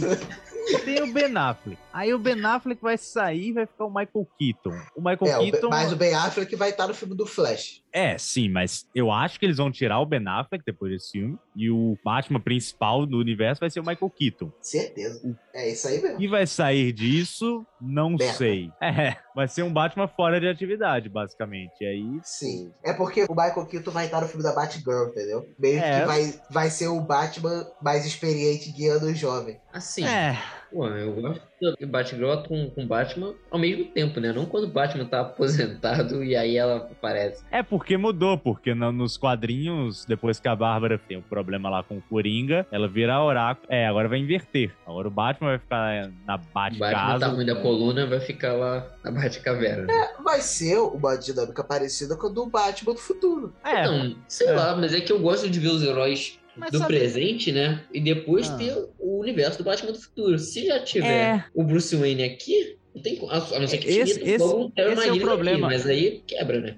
A gente viu Batman vs Superman e o Liga da Justiça. E só isso, foram os filmes que a gente viu do Batman do Ben Affleck. Então, tipo, a gente não acompanhou a trajetória desse Batman pra gente ver um Batman aposentado. Pois é, né, cara? Porque eles já começaram com esse Batman aí com 20 anos de carreira. É, pois é, tipo. E depois, no final do Zack Snyder, por exemplo, ele já tá lá no mundo pós-apocalíptico. Só o que cara o- já tá fez muita coisa que Só só, que o, só o não mostrou. background, o background que a gente vai ver não é o Batman do Ben Affleck, é o Batman do Michael Keaton. Que esse sim, ele teve o- a origem que a gente conhece, enfrentou o Coringa, teve tudo. Teve É, tudo. cara, mas, é, mas aí você vai pegar o Batman de 89. eu Pô, não velho, sei é. como é que. Que é um Batman que nem tá ligado. Esse Batman a gente também não viu trabalhando com a Liga. A gente viu o Batman do Ben Affleck trabalhando com a Liga em um filme e nem foi a Liga completa, porque o Super-Homem só chegou no final. E o E o Marciano Michael também. Keaton não ia conseguir fazer nada ali. É, o Michael Keaton é. Mas o ponto é que a gente não viu esse Batman, sabe, num grupo pra depois ele se aposentar, a trajetória de um, do personagem. Não viu. Então, enfim, cara. Eu acho que vai ser esquisito, mas o Robert Pattinson, ele tem potencial. Robert Pattinson, eu acho que ele vai chegar longe. Eu acho só que ele tem que melhorar como Bruce Wayne. E eu não digo o ator, eu digo a história. Eu achei o Bruce É, Wayne é. muito igual ao Batman. Eu espero, eu espero que o próximo filme já seja ele administrando as empresas Wayne, sabe? Tomando rédea Um da lado vida mais executivo. É, Eu. É, mas esse negócio dele ser mais Batman ou menos Bruce Wayne é a pegada do filme mesmo. Não, Não, detalhe, sim, é. pra vocês verem como, como o futuro do Batman tá promissor, tudo indica que vai ter série do Arkham, vai ter série da Mulher Gato e do Pinguim também. não, do Pinguim foi cancelado. Foi? É, não necessariamente É porque-. É, é, é, não. Mas o que eu soube é que a série do Pinguim foi trocada pela série do Arca. E eles iam fazer a série do Pinguim Ascensão. Então, mas aí falaram: não, tem o Coringa. pelo que eu tinha entendido, a série que foi trocada era que eles iam fazer da polícia de Gotham. Uma série da polícia de Gotham? Ah, é, tem essa que- série da Louca- polícia então, também. Academia de Polícia de Gotham. É, cara, tá Não, maluco, cara, pô. Cara, eu não achei a ideia Caraca, ruim, os não. caras. Caraca, os caras não conseguem, velho. Ficar dois segundos sem fazer uma merda. Cara, vai ter série da, vai ter série da Amanda Waller. Nossa, isso. Aí, ia- velho. Aí não, Pô. aí não. Aí, é, aí também é demais. É, pô, que vai ser do James Gunn também. Ah, do- ah, então talvez seja bom. Vocês viram o Pacificador? É, pô, é, é isso mesmo, exatamente isso. Não vi ainda a série do Pacificador. É boa. Perdão, Ué, não sei você se não gosta do, não, do- tá? você não gosta Das- dos filmes do Não, não, eu gostei, eu só não sei se a Amanda Waller rende pano pra manga pra uma história boa. Não, vem, James. Cara, onde o James Gunn toca é impressionante. Desde Scooby-Doo. Pois é, pois é, tem essa, S.A. essa, essa moeda, né? Tem um voto de confiança, o cara se ganhou um voto Eu de sou, confiança. eu sou louco pelo, pelo Esquadrão Suicida que ele mandou. velho. Pô, a série Tudo- do Pacificador é boa, cara. É o É. 2. É, esse mesmo. Esse é bom, eu gosto. A melhor última frase de vilão. Eu era feliz. Eu só tava contemplando as estrelas. o coitado do, do bicho não fez nada, cara. Cara, o pacificador e o sanguinário competindo pra ver quem mata mais. E aí o, o pacificador faz um gesto meio esquisito, né? Tipo, batendo o sanguinário. Caralho. que papo é esse? Tem um filme de animação que eu esqueci, que é o Batman Ataque ao Arkham, que é um dos Esquadrão Suicida. Só que o Batman é bem presente ali. Sim, e esse Sim, filme se sim. passa depois do Batman Arkham Origins e antes do Arkham Asylum. O que eu acho interessante nesse filme do Esquadrão Suicida que tem hora que eu parece que tá assistindo um filme do Tarantino. Caraca. Pelo, pelo jeito que fica violento. É, cara, É até usa, hoje. ele usa muita violência gráfica. E tem um personagem que eu, eu me cagava de rir. Que era aquela. aquele bicho que morre bem no início. É um dos personagens que era do Esquadrão Suicida. Cara, O Doninha. o Doninha. Caraca, como eu ria daquilo ali. Eu, que bicho esquisito, que nervoso. Eu olhava pra cara dele e começava a rir. A piada que eu mais ri era o, o Milton. Caralho, o Milton. Milton, Milton foi bom. Milton foi O Milton ia atacar a gente. o polícia. Mataram o Milton. Quem é Milton? O cara da van que tava ajudando a gente. E o pior é que na cena que eles estão saindo da van na chuva, em câmera lenta, fazendo pose, o Milton tá lá também. Milton tá todos lá. Os heróis, tá todos os heróis e tem o motorista da van também na, na, na câmera lenta. Cara- essa, essa foi muito bem construída. Vocês Eu- viram que saiu um novo desenho recentemente? Um ano, eu acho, dois anos, saiu um desenho novo da Liga da Justiça. Vocês assistiram? É Justice League Action. Ah, É pra criança. É pra criança. É, é. Ele tem. É, é pra criança, tanto quanto o Liga da Justiça World pra, pra, pra gente na época, né? Não, Lucas. Não. Tu acha É. mais? Eu discordo, eu discordo. Nada a ver, Lucas. Esse é bem pra crianças, tipo aquele da Marvel Esquadrão de Heróis, lembra? Super Hero Squad. Nossa, eu gostava, eu gostava, eu achava isso da hora. Pelo Não, porque dele era de zoeira, pô. Era lá, zoeira. ele era, aquele lá não era um desenho infantil de Discovery Kids, era um desenho de zoeira. pô. Não, Tipo, peraí, mas calma. Não, o Super Hero Squad, ele era pra criança e ele era zoeira. Sim. Sim, sim. Os jovens titãs em ação, eles começam parecendo que é pra criança, mas tem umas piadas ali que Não, não são Ação é outra pegada. E tem. Jogos de Ação é bom. O Diferente. Super Hero do- Squad tu não, não achava bom, não? Não, eu gostava, eu gostava. Eu esperava, eu torcia pra ele acabar logo pra começar os Vingadores no Poderoso da Terra. Ah, meu Deus. Essa é verdade.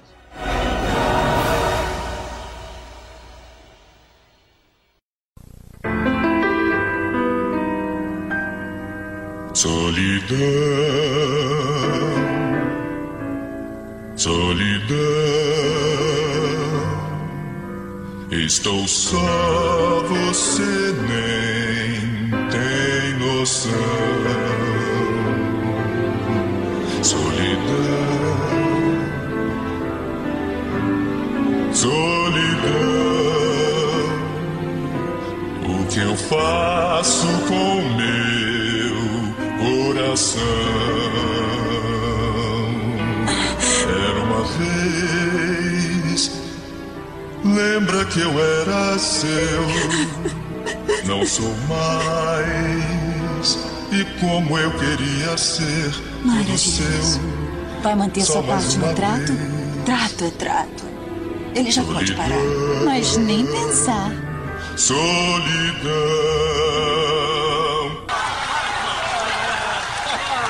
Lembra quando o Pinguim quis sequestrar um cantor?